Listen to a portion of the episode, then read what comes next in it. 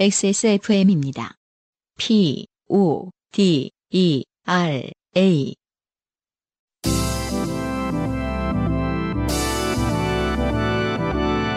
요즘은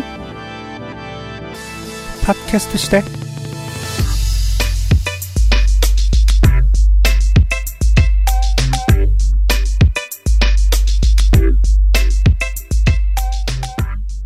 지구상의 청취자 여러분, 한 주 어떻게 보내셨습니까? XSFM의 요즘은 팟캐스트 시대 348번째 시간입니다. 2020년 2월의 첫 번째 시간이기도 합니다. UMC의 책임 프로듀서랑요, 안승준 군이 앉아 있습니다. 안녕하세요. 반갑습니다. 한국은 4만4원입니다. 네. 추웠다 더웠다 하고요. 어, 다만 사회적 거리두기 기준은 그대로입니다. 네. 네. 최근에 외국에는 이제 그동안 만들어 놓지 않았던 기준을 새로 만들어서 더 강한 락다운을 시도하는 나라들도 더러 있습니다. 네네. 집에 있는 시간이 어, 한국 바깥의 청취자 여러분들은 좀 더 길어진 분들이 대다수일 거라고 생각합니다. 그래서 여전히 사연은 점점 더 많아지고 네. 읽을 게 많고 저희들은 그러게요. 많이 준비했습니다. 꽉꽉 눌러 담았어요. UMC님 기억나세요? 지난주에 우리, 어, 다음 주에는 한번 웃지 말고 해보자. 아, 네. 어떻게 오늘 하실 수 있겠어요? 아니면, 아, 아니, 아니, 아니, 거, 거부의 뜻이 아니라 아, 네. 아, 이미 웃었네요. 도, 전해 보겠다. 음, 이게 마지막 웃음으로 해볼까요? 도전. 먼저 웃는 사람이 뭐, 뭐, 뭐, 내 얘기까지 하려고? 그럼 뭘 하려고 그러면 사행성을 집어넣으려고 그래요. 음, 얼마나 긴장되겠어요, 그 청취자분들께서. 자꾸 웃는다고 뭐라고, 너무 심하게 웃는다고 뭐라고 하니까 우리가, 그럼 웃지 않아 볼게. 웃음이 반은 아니도록 그러니까요. 해봅시다. 아, 그럼 반 아닌 게 목표예요? 어, 일단 좀 느슨하게 잡고, 네네. 네, 최선을 다해보자. 알겠습니다. 예. 한번, 오늘은 굉장히 진지하게 한번 해보도록 하겠습니다. 한번 좋은지 한번 봐주세요. 인생이 고달픈 세계내 자신의 삶 속에, 뭐야, 이거. 몇 주가 됐는데, 이제. 어, 그런가? 다시 바꾼 거 아닌가요? 원래 그대로예요. 네. 인생이 고달픈 세계인이 자신의 삶 속에 좋게 된 이야기를 나누는 한국어 친구. 여러분은 지금 요즘은 팟캐스트 시대를 듣고 계십니다.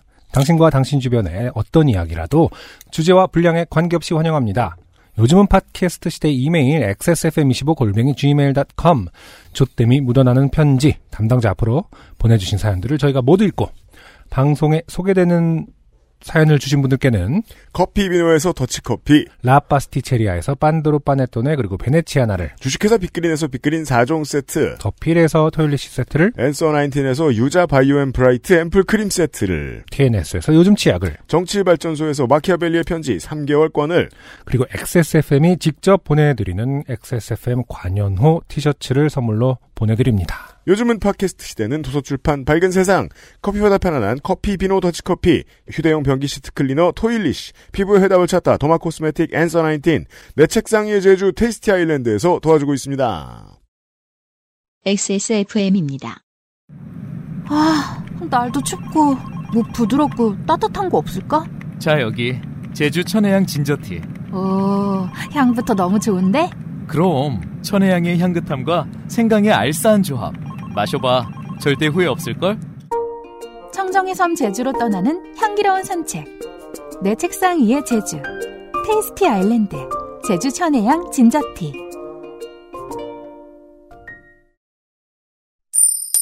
좋게 된 광고주. 유면상 PD가 나와 있습니다. 네. 설 프로모션이 끝난 줄 알았는데. 여기다 설을 붙이면 안 될 것 같아요. 왜냐면은 배송 마감이 한 4일 남았습니다. 그러니까. 방송 그, 그 업로드 기준으로. 네. 어렵습니다. 저도 오늘 좀 진지한 날로 아, 진지하게 해보겠습니다. 네. 좋아요. 테이스티 아일랜드, 음. 네, 제주 한라봉청과 제주 천혜향 ginger tea 세트. 세트, 네, 각 이제 1곽씩 음, 총 2곽이 포장되어 있는 세트. 네. 두 세트를 100세트 한정해가지고 이 곽이란 단어는 동년배들끼리만 어, 쓰는 그러니까요. 방금 저도 그 생각했어요. 곽이란 단어. 네, 참 저도 오랜만이군, 이러면서. 사실 쓰면서도 놀랐어요. 피하자. 네. 곽대기. 네. 하여튼, 오늘 굉장히 진지한 날이네요. 네. 그 100세트 한정으로 4만 100세트 5천, 한정. 네. 네, 4만 5,900원에 판매한다고 합니다. 좋아요. 네. 음. 어, 설날이 이제 목전에 와 있기 때문에 네. 설날 이벤트라고 생각해 주시면 안 될 것 같고 음. 어, 4만 4원이 이제 연일 계속되는. 네. 그래서 어, 따뜻한 날은 버리십시오. 하지만 또 추운. 날에 여름에는 또 이게 찬물로 들어가는데 음. 지금은 이제 겨울이기 때문에 뜨거운 물에 타는 걸로 지금 마케팅 들어가거든요. 좋아요. 네, 그래서 어 요즘에 추우면 정말 그 몸소리치기 춥습니다. 아, 네, 네, 그럼요. 그래서 부모님들과 또 우리 아이들과 함께 음. 차한 잔씩 마시면서 네. 거리두기 상황이기 때문에 사실 그 좀 고향에 내려가거나 이런 경우는 많이 드물겠죠. 아무래도. 그렇습니다. 네. 자제하셔야 됩니다. 야, 네. 자제하셔야 되지만 음흠. 어, 혹시나 뭐 음. 가족이 너무 핵가족이다. 음. 그래서 아무리 모여도 우인이 안세 된다. 명이다. 네, 뭐 이런 경우에는 또 3대가 모였 만나셔서 네. 차한 잔씩 드- 드시고 네. 거기에는 제주산 천혜향과 한라봉으로 만들어진 티 제품 100세트 한정. 네. 이게 아주 어, 중요한 역할을 할 것이다. 겨울이 아직 많이 남아 수 있습니다. 네. 구매를 고민하셔야 돼요. 그리고 차 한 잔과 함께 이건 이제 여담인데요. 뭔데요? 차 한 잔과 함께는 음. 이 독서가 좋습니다. 뭐야 그게? 네. 아, 그래. 아니 우리 아. 우리 그 안과 말고 네. 밝은 세상에 밝은 세상. 네. 네. 그 오로르 있잖아요. 네. 모두와 친구가 되고 싶은 오로르. 음. 그것도 같이 읽으시면서 그렇습니다. 차 한잔 하시면 좋을 것 같습니다. 네. 고맙습니다. 오늘은 진지하게 끝내겠습니다. 유현상 PD가. 예, 네. 끼어 팔았습니다. 네. 곽은 갑의 잘못된 말이래요. 갑대기? 음, 음, 한 갑, 두 갑, 한, 어, 담배 한 갑, 두 갑 할 때 갑을 그냥 네. 곽이라고 하는 거랑. 갑을 사세요. 네. 정치 여러분. 음. 유승희 씨의 후기.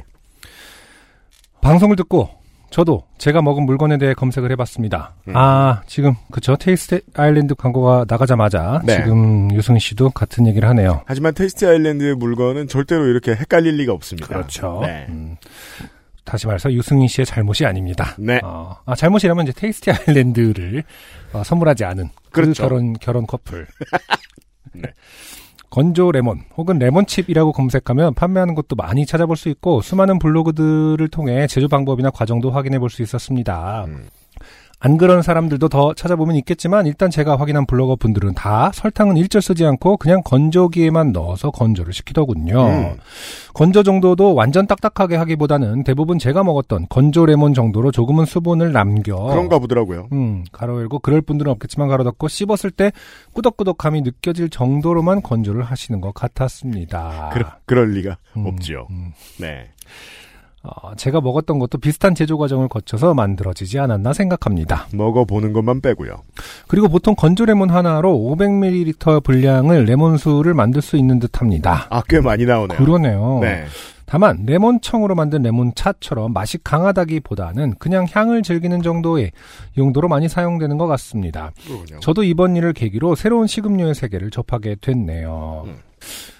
참 이 건조라는 게 화학적으로 굉장히 신비로워서 특히 이제 먹는 거에 보면은 나물도 건조해서 먹으면 더 맛있는 경우가 훨씬 많거든요. 그렇죠. 네, 식감도 그렇고 단맛도 그렇고 네. 차도 그냥 레몬을 썰어서 넣는 것보다 또 건조해서 넣으면 훨씬 더 풍미가 살아나는 것 같아요. 그러니까 그게 좀, 그 아파트의 삶이 그 점에서 좀 궁금한 거예요. 음, 옛날에 2, 3층짜리 주택만 있던 시절에는요. 네네, 옥상은 나물 말리는 곳이었어요. 그렇죠. 호박이나. 네.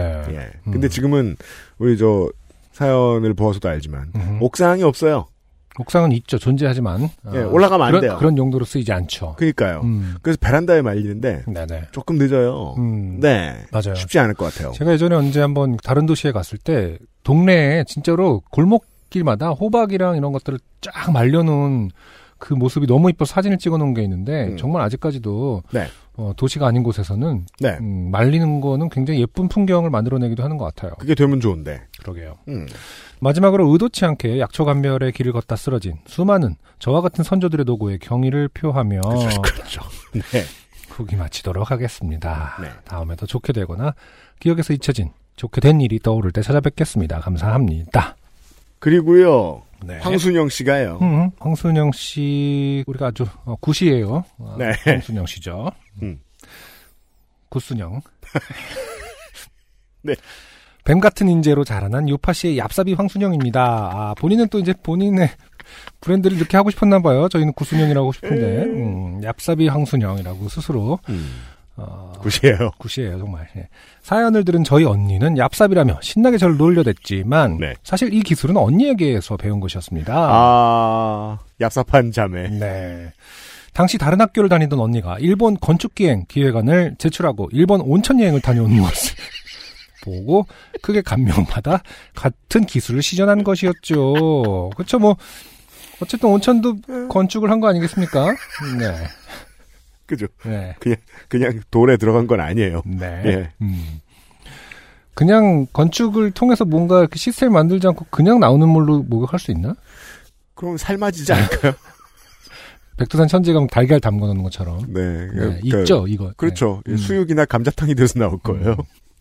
저희 팀의 첫 번째 여행지가 일본이었던 것도 그 영향을 받은 것이었습니다. 그런데 과거를 모두 잊고 저를 얍삽이라 놀리는 모습을 보니 역시 원조 얍삽이는 뭐가 달라도 다르네요. 아 서로 지금 훌륭합니다. 음, 공적인 영역에서 서로를 그렇죠. 폭로전을. 이어대며 네, 서로에게 침을 뱉고 있습니다. 네. 정치적 우위에 올라서기 위해서 네. 이제 이런 경우 이제 부모님들이 봤을 때 아 내가 자식을 어떻게 키운 것인가? 왜 쟤네들은 딸들이 어, 광장에 아 나가 얍삽하다. 어, 아, 얍삽한 건 괜찮습니다. 핵심은 왜 광장에 나가 서로에게 침을 뱉고 있는가? 네. 음. 재밌게 읽어주신 두 분께 감사드립니다. 요파시 아주 굿이에요, 굿. 네. 아, 역시 이것도 음. 그, 저희가 정말 최대한 웃음을 좀 자제하려고 하는데 정말 웃기는 사람들이 참 많아요. 그 키보드에서 가급적 뺐으면 좋겠다고 제가 예전에 말씀드린 게 있어요. 음, 물결 물결문. 이게 굿이에요, 굿, 이 물결문이 쓰니까 음, 거의 뭐 곽대기 같은 느낌의 어휘네요. 음, 지양해야 되겠다. 네. 이건 배드예요. 자, 291회에 아, 소개가 된 적이 있었던 사연을 보내주셨던 응급의학과 의사 아 맞아요. 이경남 씨가 음흠. 이분 외에도 또 이제 뒤에 나옵니다만 해파리에 대한 도움 말씀을 주신 분들이 많이 계셨어요. 음, 네, 집단 지성이죠. 그해 전문의 자격 시험이 되게 어려웠대요. 음, 근데 문제 중에 해파리와 솔베감팽에 쏘인 경우 공통적으로 치료하는 방법은 무엇인가가 네. 있었다는 거예요. 음, 근데 앞에 얘기를 제가 생략했는데 교수님한테 이거 문제 나오냐고 물어봤더니 이거 저 불확실해서 문제 안 낼 거라 그랬다고. 아 정말. 근데 문제 나왔대요. 음, 그 사, 그 짧은 기간 동안에 어떤 학회에서 보고가 됐나 보죠. 불확실성이 해결됐다. 논문에 어, 국제 학술제 어, 그래서 찍으셨는데. 틀렸대요. 아 그렇군요. 문제의 정답은 섭씨 43도에서 46도의 따뜻한 물에 담근다. 네. 예전에는 식초를 붓는다였는데 최근에 바뀌었답니다. 우리가 보통 이제 목욕탕에 가면은 굉장히 뜨거운 물이 한 40도 되지 않습니까? 39도에서 40도. 그렇죠. 그럼 43도에서 46도면은 사실은 거- 겁나 굉- 굉장히 뜨거운 거네요. 아이코 할 어. 정도 네는 됩니다. 그거는 뜨거워서 다른 고통을 잊는 그런 거 아닌가? 대체 의학 아닙니까 이거? 아 내가 감자탕이 되느라고 잊어버리는. 아이고 뭐에 쏘여 있는지도 모르겠어. 이런. 제일 아픈 게 사실 화상이기 때문에. 아. 뭐 의학으로 공인이 된 거겠죠. 음, 네, 43도에서 46도의 따뜻한 물, 따뜻하다고 하는 거에 좀 겁나 분분, 뜨거운 물. 의견이 분분하겠습니다만은. 어, 지금은 타투이스트를 하시는 분이 음흠. 예전에 관련된 뭔가 어, 해파리와 관련된 뭘 하셨나 봐요. 음, 유형하시고 안녕하세요. 네, 젤리피시 사연을 듣고 유형 귀찮게 메일 하나 더 보태봅니다. 저는 자포동물, 과로, 자포동물에는 해파리, 산호, 말미잘 등이 있습니다. 네. 를 대상으로 하는 공부노동자를 거쳐 연구원 생활을 지내다가 지금은 살바느질을 하며 지내고 있습니다. 와, 굉장히 뭐랄까. 개가 천선이죠. 음, 아니, 공부를 그만두다니. 뭐 그렇긴 합니다만은 이 철들었구나. 자포 동물을 연구한다라는 건 굉장히 어릴 때 정말 순수한 인터레스트와 관련이 있을 것 같아요. 되게 아, 공룡 같은 거 아이들 그러니까 좋아하듯이. 약간 그런 느낌으로 해파리 음, 음, 정말. 신기한 식물을 연구를 멋있잖아요. 끝까지 한 거잖아요. 네. 굉장히 존경할 만한 거죠. 하지만 그렇죠. 어, 현실은 달랐는지 자포는 네. 쏘는 세포란 뜻으로 해파리에 닿았을 때 아픈 이유는 이 자포 때문입니다. 눈에 보이지 않을 정도로 작은 사이즈의 자포는 해파리나 말미잘의 촉수에 주로 많이 모여 있고 강도와 독성은 제각각입니다. 아, 게임 용어로 미사일 유닛이군요. 음, 뭘 쏜다. 음흠. 해파리에 쏘였을 때 중요한 건 절대 문질러선 안 된다는 겁니다. 문지르면 피부에 붙어 남아있던 터지지 않은 자포가 물리적 자극에 의해 쏘아지기 때문입니다. 아 그렇군요. 말 그대로 벌침처럼 예, 예, 예, 묻어서 예. 액체만 주입되는 게 아니라 벌침처럼 뭔가 남아 있는 거군요. 그러게 어떻게. 보면은 벌침이 여러 개 박혀 있는 거랑 비슷한가 보네요. 음. 음. 가장 추천하는 방법은 식염수나 바닷물을 흘려보내 자포를 가능한 씻어내고 응급실에 가서 조치를 받는 겁니다. 이때 수돗물은 오히려 삼투 압의 변화를 주어 자포를 자극하기 때문에 좋지 않습니다. 네. 사연에 나왔던 식초는 산성의 변화를 주어 독성을 중화하는 방법인데 이건 자포가 이미 터져서 몸에 해파리의 독이 침투했을 때 해소 방법입니다. 하지만 이 방법은 해파리의 종에 따라 효과가 있기도 없기도 합니다. 참고로 외국의 응급 프로토콜에는 식초가 들어가 있기도 하지만 우리나라에는 식초가 들어가 있지 않습니다. 이건 종과 관련돼 있나요? 그러겠죠. 그 각 지역에 해당하는 종이 다르기 때문이겠죠. 그리고 일부 해파리의 종류에 따라서는 오히려 식초의 사용이 금지되기도 합니다. 그렇군요. 그리고 이 후기를 쓰게 된 계기, 민간요법으로 알려진 소변은 절대 절대 절대 사용해서는 안 됩니다. 해파리 독을 없애는 효과는 알려지지 않았을 뿐더러 오히려 감염의 위험이 있기 때문에 전문가들은 이를 금지하고 있어요. 그렇군요. 어, 전문가의 도움을 받아야 돼요. 그 지난주까지만 방송을 들으셨으면 어, 올 여름에 어디 가셔서 무슨 짓을 할지 모르잖아요. 음. 네. 언제나 건강하시고 해파리 쏘이시면 소변 뿌리지 마세요. 네. 좋습니다. 재밌네요. 근데 또 여기 이 전문가님께서는 또 의학자는 아니어서 그런지 뜨거운 물에 담근다라는 해결책은 제시하지 않았네요. 어, 일단 소변만 피합시다. 그러니까요. 네. 확실한 건 소변만 피해라. 네. 아, 그런데 그러네. 이거 좀 둘이 부딪히는 부분이 있는데 왜냐하면은 43도, 46도의 뜨거운 물은 실제로는 바닷물일 수가 없기 때문에 혹은 소금기를 포함할 수가 없기 때문에 바닷물을 끓여야 되나요? 그러면은 소금도 생기고 일석이조? 왜? 애매합니다. 아무튼 수돗물이 좋지 않고 수돗물을 하려면은 뜨거운 물이어야 되나 뭐 이런 건가 보네요. 네. 음. 응급실에 가면 수돗물 아닌 무언가를 써서 뭐 해줄지도 모르죠. 하긴 근데 이런 거는 결국에는 해결책은 하나죠. 그냥 음. 빨리 병원으로 가라. 좋습니다. 네. 네. 아, 샌디에이고의 가라서 선생께서 음. 아, 후기를 보내주셨어요. 김효은 씨는 저희 가족은 드디어 10일간의 쿼런틴을 무사히 마쳤지만 캘리포니아는 10일인가 봅니다. 네. 음. 남편과 제가 아직 기침을 약간 하는지라 자발적으로 격리를 연장하고 있습니다. 다행히 직장 동료들이나 친구들은 아무도 아프지 않아서 이 모든 일의 시작은 폭스뉴스 보는 남편이 맞습니다. 네. 안 웃기로 했다. 네. 근데 참 웃긴 사람들이 너무 많아서. 그 왜냐면 이제 그 후기를 쓰시게 된 계기도 음, 이게 남편 탓이다를 다시 한번 증명하기 위한 네. 어, 제 입장에서 성실한 공화당원인 줄 알고 결혼한 남편은 어 컨스피러시를 즐기더니. 음, 네. 그죠. 성실한 공화당원도 그 지난 4년간 음모론을 즐겼어요. 진영에 유리하기 때문에. 맞아요. 결국은 Trumpie가 되었고. 음, Trumpie. 남편 입장에서 저는 다소곳하고 수줍은 동양 여자인 줄 알고 결혼했는데 알고 보니 communist였던 것이 바로 저는 socialist입니다. 음. 우리 개 이름은 샌디인데 다들 샌디에이고 샌디인 줄 알지만 버니 샌더스의 샌디입니다. 아. 어, 굉장히 이름을 잘 숨겨놓으셨네요. 샌디에고 사시는 바람에. 글쎄오시다. 네. 왜냐면 그 남도에 우리 내려갔는데 개 이름이 경남이나 전남이긴 힘들거든요. 아, 입양 당시 버니 샌더스가 대통령 후보였지요. 음, 과로. 결혼에 좋게 된 점이라 하겠습니다. 다들 코비드 조심하시고 잘 버티시기 바랍니다. 이만 총총. PS, 개도 단식합니다. 아침 6시, 오후 4시 두 번 밥 주는데 마음에 안 들면 10시까지 버티기도 해서 그럴 땐 입에 하나씩 넣어드려야 해요. 그렇군요. 네. 밥 투정을 안 하는 개와 사는 건 큰 행운이죠. 그렇군요. 네. 음, 김효은 씨네 가족이 지금 그 강아지의 아, 습관을 잘못 들이고 있죠. 음, 네. 그리고 네. 아마도 서울 시내 한복판에 사시는 걸로 보이는 네. 서현경 씨가 아, 제보를 또 하셨습니다. 언젠가부터 이걸 보면 저희한테 제보하고 있어요. 그러게요. 이 사연이 저희한테 모이는 게 맞는지 모르겠습니다. 요파 씨 태거는 건강합니다. 이렇게 붙여버렸잖아. 어떡하면 좋아. 요파 씨 태거가 아니고요. 뭐라고 불러? 그 요파 씨는 늘 필요 없어요. 안녕하세요, 안형유 형. 겨울인데 날씨가 비가 추적추적 오네요. 출근길에 반가워서 보내봅니다.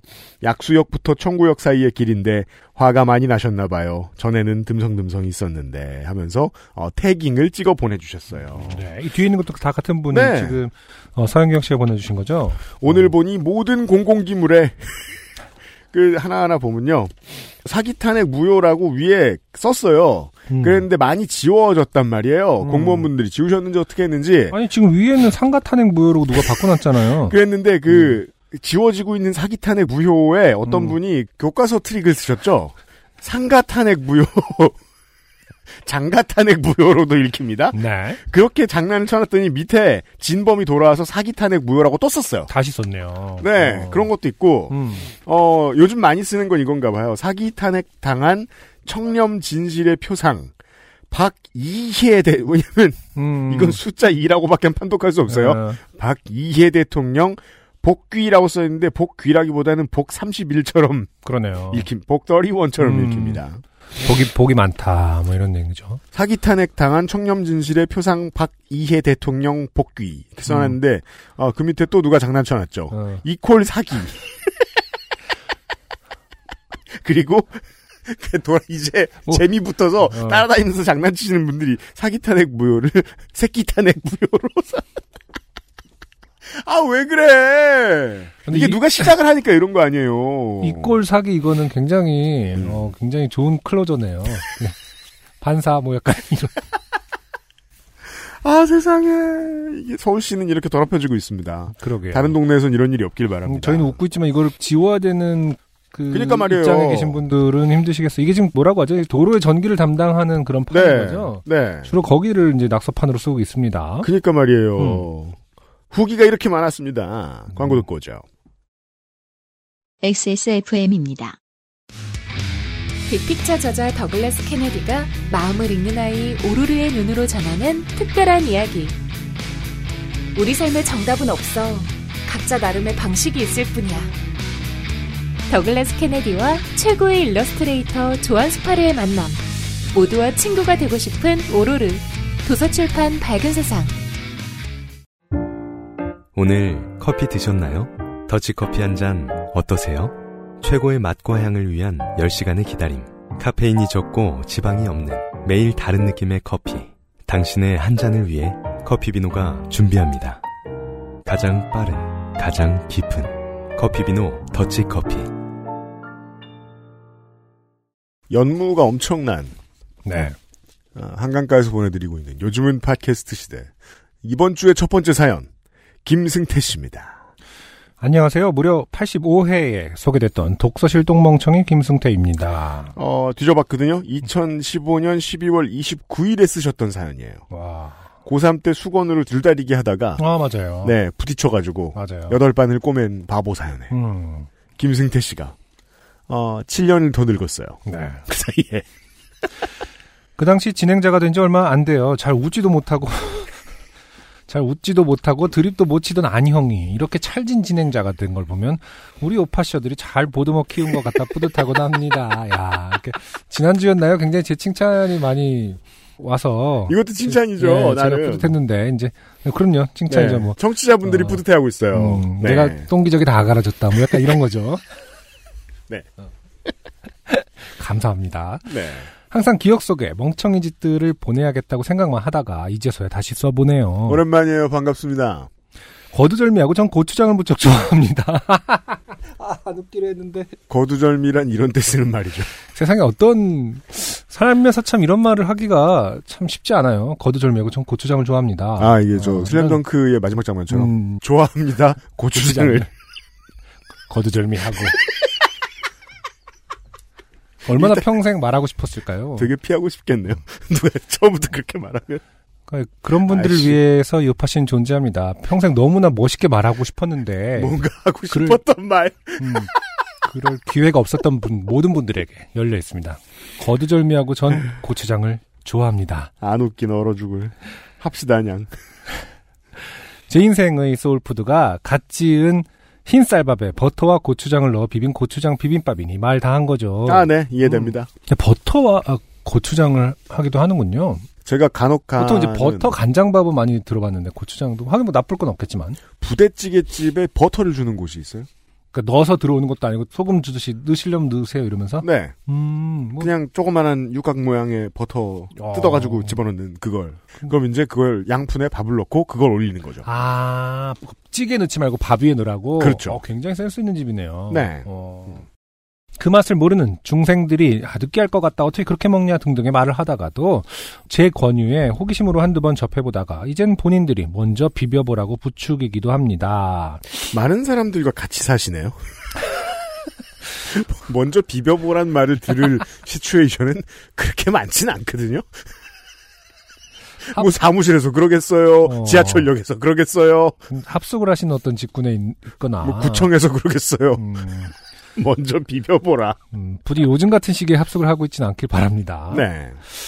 술 마신 다음날 아침 해장으로도 그만입니다. 다른 반찬도 필요 없습니다. 그렇죠. 해장은 결국 뭐 정신적인 문제 아니겠습니까? 인정할 수밖에 없습니다. 음. 어, 해장은 뭐 그렇게 정말 믿을 만한 뭔가가 있다고 생각하진 않습니다. 음. 전 지금까지는. 과학적으로는 물밖에 없다고 하더라고요. 뭐 그래요. 그나마 해장에 도움이 되는 어떤 식품이 있다면 음.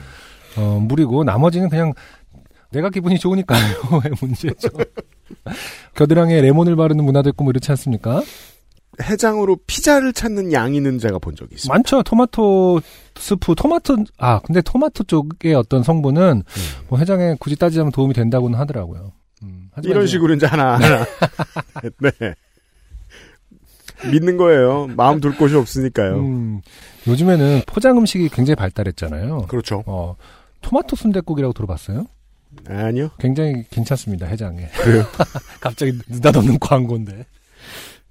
김승태 씨만 못 믿을 건 아니에요. 어, 근데 토마토가 굉장히 탕이나 국류에도 굉장히 잘 어울려요. 아, 그럼요. 네. 네. 속는 셈 치고 한번 시도해 보세요. 이건 제 말은 아닙니다. 김승태 씨. 승준이가 하는 말 같습니다만.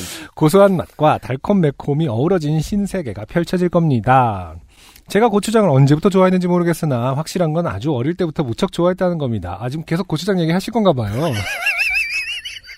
저는 뭐 다른 거로 넘어갈 줄 알았는데 어, 지금 이렇게 뒷장을 넘겨보니까 굉장히 긴데 고추장 얘기입니다. 음. 특별히 고추장을 안 좋아하시는 분들은 skip하셔도 됩니다. 아직도 생생히 기억나는 게 초등학교 4학년 때쯤 어, 외할머니가 집에 오셔서 고추장을 담가주셨는데 친구들이 놀자고 해도 나가지도 않고 그 옆에 주저앉아 내가 좋아하는 고추장을 만드는 과정을 하나하나 다 지켜보고 있었던 겁니다. 와 대단합니다. 사실 고추장이 와서 무슨 겉절이 무치듯이 만들 수 있는 게 아니잖아요. 애들이 음. 이제 바보력이 높으면 어 맛있는 걸 좋아해도 그걸 음. 만드는 과정까지는 잘 쳐다보지 않는 경우들이 많습니다. 네, 근데 이거는 정말 김수택 씨가 좋아하고 겁나 고추장을 진짜 좋아하는 좋아했던 것이다. 어, 인정합니다. 예, 어. 쿡 지르면 이제 첫 인사와 함께 고추장을 음. 좋아합니다가 좋아합니다 고추장을이 나올 수밖에 없는 사람이다. 네. 아, 뭐 적어도 뭐 메주도 갖고 오셨을 거고 메주가 집에서 그럼요. 쓰여졌을 수도 있고 네. 뭐 찹쌀에다가 고춧가루 젓는 과정 사실 그거 굉장히 재밌습니다. 이 음. 페이스트가 만들어지는 과정은 굉장히 시각적으로도 재밌어요. 네. 그때 할머니가 쓰신 재료가 뭐뭐였는지 들었어도 이제 기억이 나진 않지만 무슨 가루, 가루였고 아마도 찹쌀가루였던 듯합니다. 아니겠습니까? 그렇겠죠. 네. 를 반죽하듯 휘젓다가 고춧가루를 들이붓는 순간 제가 좋아하는 고추장의 빨간색이 확 올라오던 장면이 선명하게 기억납니다. 음. 아, 이런 장면은 정말 할머니의 기억과 할머니의 어떤 모습과 맞물려서 굉장히 좋은 추억인 것 같아요. 맞아요. 이렇게 매 끼니마다 빼먹지 않고 고추장을 찾을 정도로 좋아하던 저는 결국 중학교에 올라가 도시락을 싸가지고 다니면서도 어머니께 고추장을 반찬으로 싸달라고 해서 점심때마다 만나게 비벼 먹곤 했습니다. 끝까지 고추장 얘기해요. 네. 아직 반밖에 안 했지만. 김승태가 고추장 먹는 방법 100가지 뭐 이런 건가요? 이분은 이제 팟캐스트를 만들라고 시키면 고추장과 관련된 팟캐스트를. 아, 좋네요. 팟캐스트라는 건 원래 그런 영역 아니겠습니까? 자기가 좋아하는 거를 하는 거죠. 네. 어린 시절의 기억을 되살려서 그렇죠. 꿈을 네. 이루는 겁니다. 우린 꽤나 고추장 뭐 이런 팟캐스트를 만드는 거죠. 우리 고추장이 알려줬어요. 행복을 뭐 이런 거죠.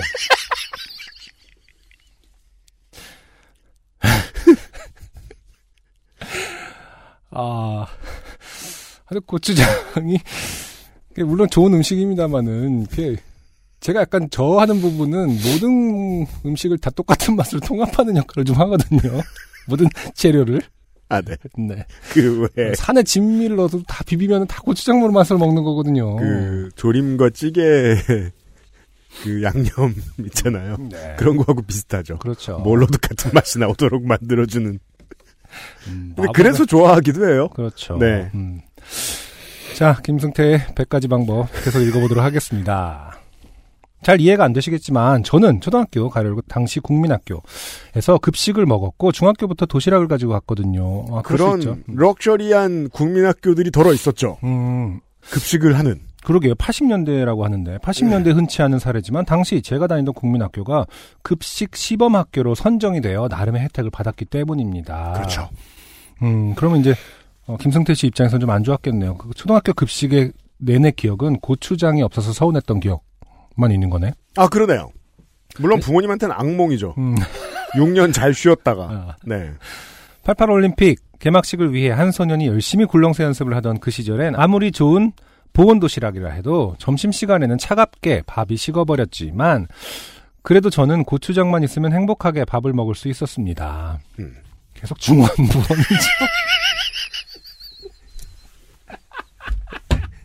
이분은 그 성서를 쓸 능력이 있어요. 가- 같은 얘기를 쓴 다음에 다 고추장으로 마무리를 지으면 되거든요. 제가 이걸 끝까지 화를 안 내고 읽을 수 있을지 보겠습니다. 네. 어. 난 좋아요. 내가 음. 안 읽어서 그런가? 그렇게 매일 점심마다 빨간 고추장 비빔밥을 비벼 먹던 새 학년의 한두 달이 지나갔을 때 어느 날부터 제 도시락엔 고추장이 사라져 버렸습니다. 처음에 하루 이틀은 어머니가 잊어버리셨나 싶기도 했었고 웬일인지 계란말이나 햄, 불고기 같은 반찬이 심심치 않게 들어있어 이게 웬 횡재냐 싶어 한동안은 고추장 없이 도시락을 먹다가 도저히 그 맛을 잊을 수 없어 어머니께 여쭤봤습니다. 엄마 요즘은 왜 내 도시락에 고추장 안 넣어줘? 내일부터는 꼭 넣어줘요. 이렇게 여쭤보자 어머니 request죠? 이렇게 여쭤보자 어머니는 뭔가 복잡한 표정으로 저를 바라보시다가 한숨을 쉬시며 대답하셨습니다. 이제 너 학교에서는 고추장 비벼 먹지 마. 엄마가 대신 다른 반찬 싸줄게. 청천 병력 같은 통보였습니다. 아니 이게 중학생 자식한테 잘 안 하는 대화인 것 같아서 너 학교에서 고추장 비벼 먹지 마. 음. 아니 제가 매일같이 고기 같은 고급 반찬을 싸주지 않으면 밥을 안 먹겠다는 철부지 소리를 한 것도 아니고 어, 그럼요. 특별히 정성 들여 준비해야 하는 귀찮은 무언가를 요구한 것도 아니라 그렇죠. 그저 항아리에 잔뜩 있는 고추장을 도시락에 괜찮아요. 아, 한 숟가락씩만 넣어달라는 건데 그리고 되게 음. 운율감이 있어요. 그러니까 이게 어, 안 나올만 하면 고추장이 등장해요 문장에서. 어, 래퍼 전직 래퍼 입장에서는 굉장히 그 운율이 느껴지겠어요. 좋은 시입니다. 네. 그걸 못 해주시겠다는 어머니를 이해할 수가 없었습니다. 어, 저 왜? 난 그게 제일 맛있는데.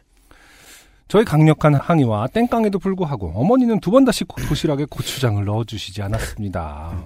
어린 마음에 저는 고추장의 빨간색이 어, 도시락 그릇에 배는 게 싫은 어머니의 포갑이라 생각하며 속으로 불평했지만 항거할 방법은 없었습니다. 그렇죠. 이 당시에는 고추장이 학교 가는 길에 무슨 편의점에서 고추장을 지금에야 팔지만은 편의점도 없던 시절이에요. 그러니까요. 네. 아들만 둘을 키우신 어머니는 고작해야 중학생인 아들내미의 불만 정도는 가볍게 진압할 수 있는 노하우를 갖고 계셨거든요. 그래서 제 도시락에서 고추장은 영영 사라지고 말았습니다. 음, 언젠가 성인이 되어 지나가는 얘기로 어머니께 이 얘기를 한 적이 있습니다. 그렇죠. 그러니까 잊은 적이 없다는 얘기죠. 그때도 대화의 주제가 제가 고추장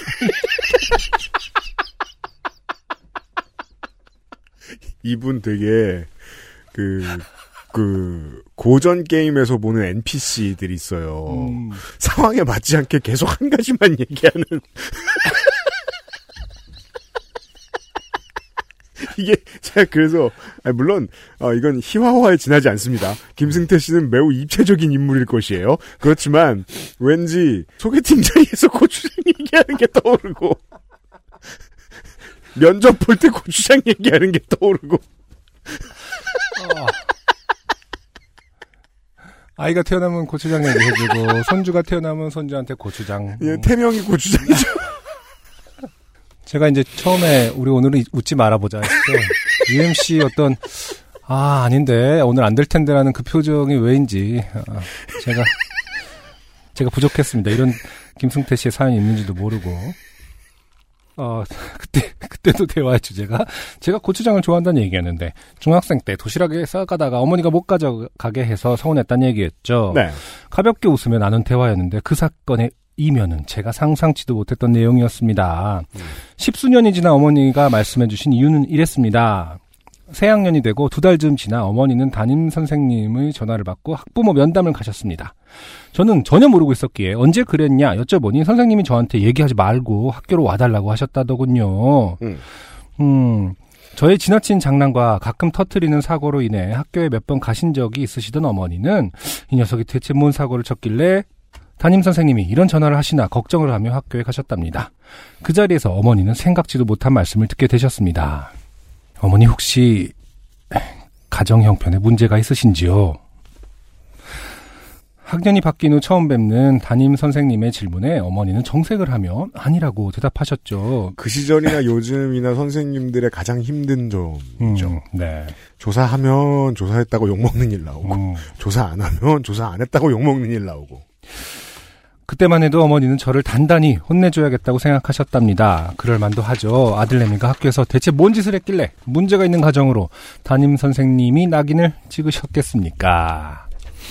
조마조마한 마음으로 선생님과 좀 더 대화를 나눠보니 선생님은 제가 매일 점심 도시락에 고추장을 가져와 비벼 먹고 있으니 가정 형편이 좋지 않아 도시락 반찬을 준비하기 어려운 사정으로 생각하셨다는 겁니다. 그런 것도 눈치를 봐야 되는군요. 선생님. 음, 그렇군요. 반 학생들을 유심히 살펴보시던 좋은 선생님이셨으나 저의 어머니로서는 당황스럽게 그지없으셨겠죠. 맞아요. 그때는 이제 선생님이 밥 먹을 때 우리는 그렇죠. 중학교 때 선생님이 한 바퀴 도는 경우가 종종 있었죠. 저는 12년 내내 도시락을 먹었기 때문에 그렇죠. 네. 어, 그렇죠. 근데 이제 고등학교 때 선생님이 들어오시진 잘 않잖아요. 근데 중학교 때는 제 기억에도 뭐, 먹. 뭐 먹는지 뭐 음. 누구는 못 싸웠구나 뭐 맛있니 모르면서 막 뺏어 먹는 선생님도 있었고. 저는 도시락이랑 대화를 하느라 몰랐습니다. 그렇군요. 이- 일관성. 아, 근데 그렇게 생각해 보면은 네. 그 당시는 띵동 하면은 와 하면서 도시락 쫙 펼치고 쫙 돌잖아요. 그렇죠. 그래갖고 막 반찬을 서로 엄청 쉐어하죠. 네. 그 얘기는 안 물어봤네요. 그때부터 그런 그 습관이 있었으면 굉장히 싫었겠네요. 그것도 UMC님은. 아. 기억이 안 나네요. 기억을 삭제했습니다. 아, 왜냐면 것 그것도. 그것도 결국에는 잊었나? 어, 그 폭력적인 부분이 있었기 때문에. 아, 그러니까 그 당시에 그런 문화는 정말 참 그렇습니다. 네. 어, 그럼 그 지금 김승태 씨 같은 경우도 어, 친구들이 왔다가 그냥 가죠. 어, 고추장. 어머니는 아주 풍족하진 않아도 그 정도의 문제가 있는 가정은 아니라고 그저 아이가 좋아하고 본인이 원해서 넣어준 것 뿐이라고 어렵게 설명을 하셨답니다. 오이가 풀린 선생님과 어머니가 서로 어색해하며 인사를 나누었을 모습이 눈앞에 그려지는 듯 했습니다. 제가 학창 시절 때 점심 때 고추장 아, 고추장 읽는 거 너무 귀찮아. 저 문정수석 이거 그냥 복붙해 주시면 안 돼요 고추장. 제가 다시 읽- 고추장. 이거 샘플 다 너무 똑바로 읽으면 음, 더 아무 아무죠. 고, 어. 추, 장이 하면 안 돼요. 네. 고추장 비빔밥을 못 먹게 된 원인을 그제서야 알게 된 거죠. 음. 그래서 어머니는 이후에 제 도시락 반찬에 더 신경을 많이 쓰시게 된 겁니다. 아, 이게 참, 선생님은 선의로 하신 건데, 또 이제 음. 학부모 입장에서는, 양육자 네. 입장에서는 또 신경이 쓰였겠네요. 어, 그럼요. 매우 음. 신경 쓰이죠. 제 보잘 것 없는 추억은 이 정도입니다만, 그렇다면, 과연 이 사연에 있어 좋게 된 사람은 누구일까요? 담임으로 맡은 반 아이들을 유심히 살펴보며 행여 어려움이 있을까 어머님을 모시고 상담하다가 겸연쩍게 된 선생님일까요? 애가 좋아서 해달란 대로 고추장을 반찬으로 넣어주다가 졸지의 빈곤 가정으로 오해받고 더 정성 들여 도시락을 준비하시게 된 어머니일까요? 아니면 그토록 좋아하던 고추장을 이유도 모른 채 못 먹게 된 저일까요? 네, 김승태 씨입니다. 네. 답은 김승태 씨입니다. 왜냐면 선생님은 그냥 훌륭한 분이에요. 음. 어머님은 어, 훌륭한 부모님이에요. 네. 근데 김승태 씨는 음. 인생 몇 년이나 산다고 음. 근 6년을 고추장을 못 먹었어요. 점심 때. 크나큰 손해죠. 네. 네. 반찬을 선택할 권리를 박탈당하고 말았죠. 그렇죠. 딱히 크게 좋게 된 일은 아니지만 가끔 그때가 떠오르면 어이없는 실수가 흐르곤 합니다. 그동안 매우 즐거운 방송 만들어주신 거에 감사하고 앞으로도 우리 오래오래 함께 했으면 좋겠습니다. 올해도 건강하세요. 이만 총총. 요파 씨를 진행하면서 그동안 쌓였던 어, 7년치 고추장을 다 읽었어요. 그러니까요. 어. 근데 고추장을 이렇게 매일 먹으면 속이 쓰리진 않았을까요? 어렸을 때? 하긴 뭐. 제가 정도의 비슷한 문제겠죠? 타이밍을 거쳐본 적이 있어 알아요. 음. 초등학교 뭐 한 10살 이때쯤이었겠죠? 음. 그제 레시피는 김승태 씨랑 좀 달랐어요. 음. 고추장이랑 된장 1대1에 음. 김을 엄청나게 집어넣습니다. 그렇군요. 네. 와, 진짜. 그러면 뻑뻑해서 비비기도 힘들어요. 음. 대신 겁나 맛있었어요. 근데 쌀밥이었어요? 네, 근데 맨날 그렇게 먹다가 음. 한번 재질 당한 것 같아요. 비슷한 이유인지 모르겠습니다. 죄송한데 그거는 매운 게 아니라 나트륨 때문에 제지당했을 것 같고 누가 제재인지 모르지만 생명의 은인이거나 위의 은인이거나 뭐 너무 맛있었는데 음. 예, 그, 하지 말라 그러더라고요. 네. 어렸을 때는 정말 사실 고추장은 하나의 어떤 좋은 식재료 중에 하나인데 네. 사실은 굉장히 어 우리 선조들이 그러니까 윗세대들이 굉장히 어려운 시절에 이렇게 먹었다라는 게 약간 음. 남아 있어서 그런지 그런 상징이 있긴 했었던 것 같아요. 그러니까 말이에요. 옛날 기억에 드라마 보는데 단칸방에서 뭐 음. 누가 밥 투정을 하니까 밥을 막 뺏어서 음. 어제 거 너 먹지 마 그러면서 이제 그 아버지가 음. 막 고추장 넣고 팍팍 비벼서 먹던 장면이 저 아직도 기억나는 장면이 있어요. 아, 그래요? 네. 음.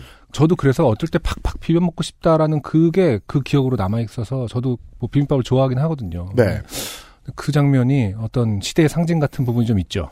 그렇게 여기셨을 수도 있습니다. 음. 근데 이게 음식에 씌워진 어떠한 이름값이 있어요. 음. 겁나 싼 음식들이 다른 문화권으로 가면 겁나 비싸지는 일들도 있고 네. 옛날에는 가난의 상징이었던 것이 나중에 시간이 좀 지나면 고급 음식에만 쓰이는 경우들이 있고 그렇잖아요. 근데 그건 어른의 세계예요. 네. 애는 먹어봐서 맛있으면 땡입니다. 그렇죠. 예. 음. 따라서 가장 불행한 건 김승태 씨다. 여기에서.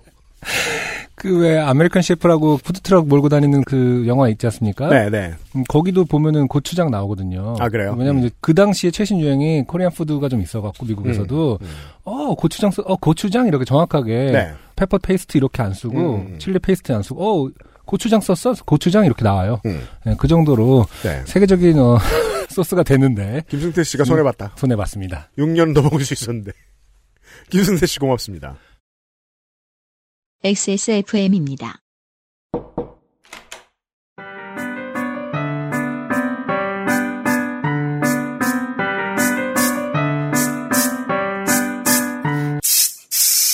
뿌리세요. 새 것처럼. 변기 시트 소독제 토일리쉬. 피부 주름 개선의 해답을 찾다. Always 19, Answer 19. 사실 뭐 김승태 씨뿐만 아니라 음, 외국 여행을 뭐 나가신 분들도 다 한 번씩은 경험해 보셨겠지만 음. 고추장 그 항공사에서 주는 거 튜브. 어, 네. 갖고 나가지 않습니까? 그렇죠. 네. 실제로 오랜 여행 기간에 그 느끼해진 입맛을 그냥 즉석밥에다가 음. 비벼 먹는 경우도 참 많죠 여행 중에. 아, 그렇군요. 네네. 네. 어, 실제로 정말로 그게 필요한 분들은 음. 꼭뭐 해외 생활 많이 안 한다고 하더라도 음. 고추장이 살면서 늘 필요하다. 아 맞아. 라는 분은 그 수제 화장품 만드는 그 용품을 파는 가게 이런 데 가시거나 음. 온라인으로 들어가셔서 어, 튜브를 사시면 됩니다. 아 그렇죠. 도움이 꽤 됩니다. 네. 네. 음, 아마 유파 씨 어떤 찐팬들 정도가 된다면 오늘 방송에서 어, 고추장이 몇 번 나왔는지 음. 한번 세서 바를 정자로 네, 나중에 알려주시기 바랍니다. 고추장이 제일 필요한 사람들은 어, 해외에 오래 계신 분들인데. 음. 어, 유연성 씨의 사연이 오늘 제일 긴 사연이에요. 굉장히 길더라고요. XSFM 관계자 여러분, 영국에서 공부노동자로 사는 동안 과로 또 다른 해외 공부노동자인 과로 절친에게 요파 씨를 영업당한 이후 계약직 노동자가 된 지금까지 쭉 요파 씨와 함께 외국인 생활을 해온 청취자입니다. 취직의 기쁨은 잠시 영국에서 코로나19 시국을 맞아 크게 좋게 된 사연을 써봅니다. 네. 한국 같은 경우에는 놀랍게도 메이저 언론이 인종차별을 좀 부추기는 측면이 상당한데 네. 반대로 여기는 이제 인종차별의 원조 격의 국가잖아요. 음, 물론 뭐 그 얘기는 아닙니다. 아무튼 고생이 많으세요. 저는 2018년 가을 박사학위를 마치고 포닥 신분으로 영국에서 1년을 더 버티며 지원서를 20개 정도 썼습니다. 아 입사하시려고 네. 서류 광탈을 수차례 경험하다가 드디어 받은 잡 오퍼 기대 반 걱정 반으로 살던 도시를 떠나 런던으로 이주했지요. 네. 2020년 2월 마지막 주에 첫 출근을 했습니다. 와. 그때까지만 해도 영국은 코로나가 무엇이뇨 하는 분위기였습니다. 네, 2020년 2월이면은 딱 1년 전인데 전 세계적으로는 좀 살짝 우려를 하고 있던 시절이었죠. 그런데 이제 북미와 유럽에서는 남의 얘기다. 맞아요. 라고 얘기하면서 다 퍼지고 있었죠. 음. 네.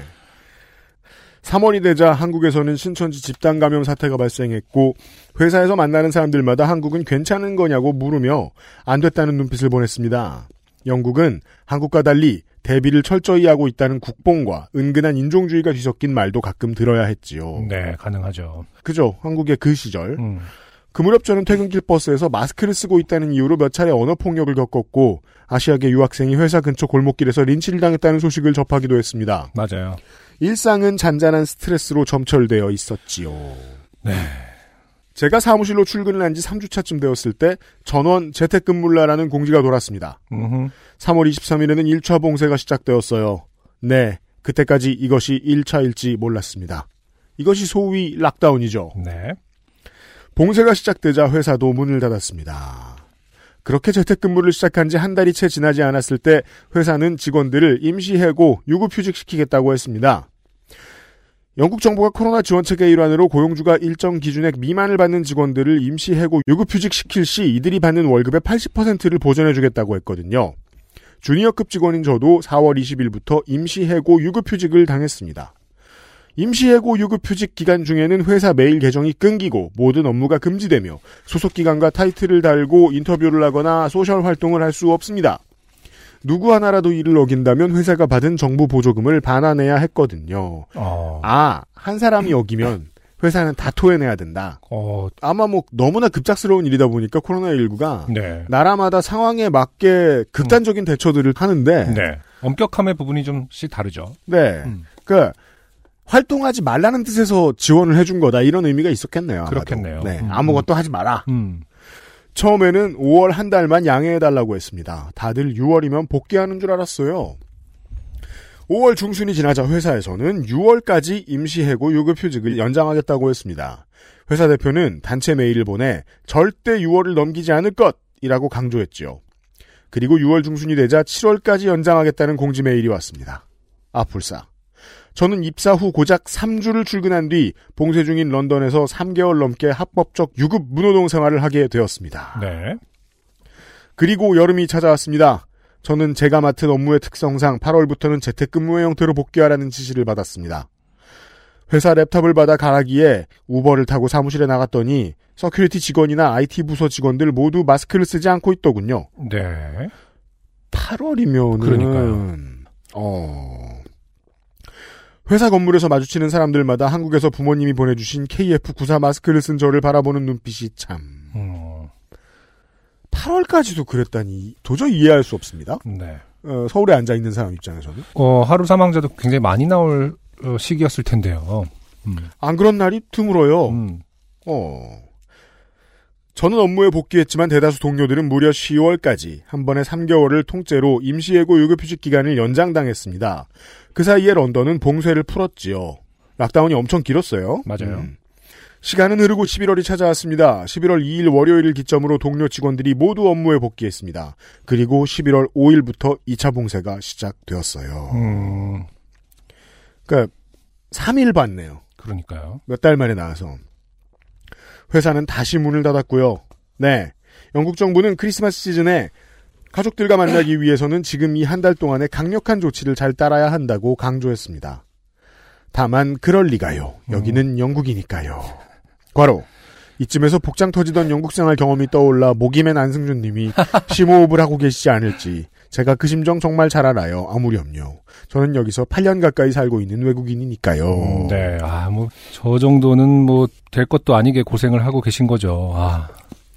정말 제일 어려운 시기에 런던에 있는 거는 정말 굉장히 스트레스를 많이 받을 것 같아요.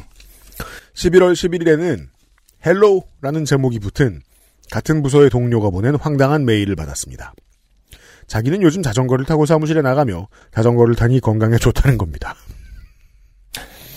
그러면서 제가 사는 동네로 굳이 기차를 타고 찾아오겠다고 자기랑 만나자고 제안을 하네요. 마약상입니까? 뭐 음. 일관성을 찾을 수 없습니다. 네. 저는 제 눈을 의심했습니다. 2차 봉쇄를 시작한 지 며칠이나 지났다고 지금 나를 만나러 그것도 굳이 기차까지 타고 오겠다고. 과로 당연히 과로 평소 친분이 있던 사이도 아니었습니다. 왜냐면 회사를 도합 한 달이나 나가셨나요? 그러니까요. 처음 3주 나가고 음, 사흘. 이, 이따 나, 나중에 사흘 나가고 절친이 찾아온데도 말릴 판인데 이건 또 무슨 신박한 소린가요? 저는 그 동료가 과연 마스크나 제대로 쓰고 다니는지 의문이 들었습니다. 게다가 봉쇄 중인데 사무실로 나간다는 건 또 무엇이며. 과로. 제가 있는 분야는 팬데믹 시대의 필수 직군이 아닙니다. 음. 과로. 아주 정중하게 거절 의사를 전했지요. 2차 봉쇄는 12월 2일까지 이어졌습니다. 이후 런던은 당시 3단계 시스템에 따라 2단계로 지정되어 상점들이 영업을 재개했고 회사 건물도 다시 문을 열었습니다. 하지만 2단계 오픈 이후 확진자와 사망자가 급격히 증가하기 시작했습니다. 런던 시장과 전문가들은 런던의 상황이 심각하니 3단계로 격상해야 한다고 주장했지만 중앙정부는 묵묵부답이었습니다. 그러다가 12월 14일 월요일 오전부터 런던은 3단계로 조정될 것 같다는 기사가 나오기 시작했어요. 결국 이날 오후 정부의 공식 발표에 따라 12월 16일 수요일 자정부터 런던과 잉글랜드 동남부 지역에는 3단계 조치가 시작됐습니다. 이에 따라 회사도 다시 문을 닫고 말았지요. 정말이지 그 저희 서울라고 얘기를 드리는 이유는 유연성 씨가 사시는 도시랑 그냥 대비되게 말하는 거예요. 음. 근데 한국에 사는 입장에서는 이해할 수 없는 흐름 수준이죠. 아 근데 유현성 씨가 이 사연을 위해서 그 타임라인을 다시 정리하신 건지 아니면 원래 기록을 하신 건지 모르겠지만 굉장히 세세하게 네. 음, 기록돼 있습니다. 그러게요. 어떻게 보면 멀리서 이제 런던의 상황을 잘 어, 리포트한 중요한 사료네요. 사실 이거 더 들어보시면 정말 그런 생각이 든 게, 음, 아니, 유현성 씨 4년만도 못한 보도들만 너무 많이 봤다가, 그러니까요. 음. 아니, 런던의 특파원은 뭘 하고 있는 것인가 하는 생각이 절로 들었어요. 상황이 이런데도 상사는 회의할 때마다 저에게 재택근무만 하지 말고 사무실에 나가서 일하라고 요구했습니다. 와. 분명 사내 공지 메일은 재택근무를 권한다고 강조하고 있었건만 나중에 알고 보니 11월 2차 봉쇄 때도 부서의 다른 직원들은 모두 일주일에 3번 정도는 사무실에 나갔다더군요. 대체 왜 싶었지만 그랬다더군요. 전형적인 사무직군인 저희 부서 사람들은 VPN으로 회사 네트워크에 접속해 집에서도 충분히 업무가 가능한데도 말입니다. 어, 이 문화권에서도 어떤 나오는 것이 성실성하고 연관이 있다고 생각하는 경향이 있나 보죠. 회사 오래 다니는 사람들은 다 똑같은 것 같고 회사는 다 똑같은 것 같아요 아무리 봐도. 네. 그거 좀 나와서 얼굴 좀 비치고. 그니까 말이에요. 상사는 매주 화상회의에서 회사에 나가야 제 업무를 더 잘 파악할 수 있다며 압박하는 것으로도 모자라 따로 메일을 보내기 시작했습니다. 회사에 나가라고! 언제부터 나갈 거냐고 집요하게 메일을 보내왔어요. 어, 그렇군요. 결국 12월 18일에는 상사의 압박을 더 이상 견디지 못하고 1월부터는 적어도 주 1회 회사에 나가서 일하겠다고 답해버렸습니다. 크리스마스 휴가가 시작되기 직전 마지막 회의였어요. 그런데 다음 날인 12월 19일 토요일이 되자 3차 봉쇄설이 돌기 시작하더니 오후 4시에 보건부 장관이 나 공식 발표를 했습니다. 와, 오후 4시까지 정확하게 기록을 하셨습니다. 아, 그러게요. 네. 기존 3단계 시스템에는 존재하지 않던 4단계를 도입, 런던과 잉글랜드 동남부 지역을 4단계로 상향 조정하겠다는 겁니다. 당장 일요일 자정부터 4단계 조치가 시행되면 해당 지역에서 외부로 나가는 것은 물론 타 지역에서 4단계 지역으로 들어오는 것도 불가능했습니다. 그러다 보니 토요일에는 크리스마스 시즌을 앞두고 런던을 탈출하려는 사람들로 아수라장이 되었고 야. 이것도 참 본 적 없는 얘기예요. 그죠? 네. 4단계 조치가 시작된 12월 20일 일요일부터는 영국의 변이 바이러스 때문에 영국발 항공기 입국 금지를 하겠다고 발표한 나라들이 등장하기 시작했습니다. 정말로요. 특파원들보다 낫잖아요. 그러게요. 그리고 그 숫자는 계속 늘어났지요. 프랑스는 일요일 밤 10시부터 48시간 동안 유로 터널을 막겠다고 발표했습니다. 이 유로 터널 막는 거는 무슨 액션물이나 이런 데에서 음. 미래에 영국과 프랑스가 음. 전쟁을 한다. 네. 라고 할 때나 생각할 수 있는 이런 음. 아니면 무슨 물이 샌다거나 네. 예그 무슨 저저 공사를 한다거나 물이 새면 안 되죠. 누수. 그 누수 동파, 공사 동파. 예 동파 그렇다고 유로터널에 물을 한 방울씩 틀어놔야 되는 건 아닙니다만 참고로 프랑스 북부와 영국 남부를 잇는 터널이죠. 네. 네. 그리고 그 숫자는 계속 늘어났죠. 프랑스는 일요일 밤 10시부터 48시간 동안 유로 터널을 막겠다고 발표했습니다. 일요일 밤이 되자 영국 총리는 코브라 미팅, 국가 비상사태 회의를 열겠다고 했어요.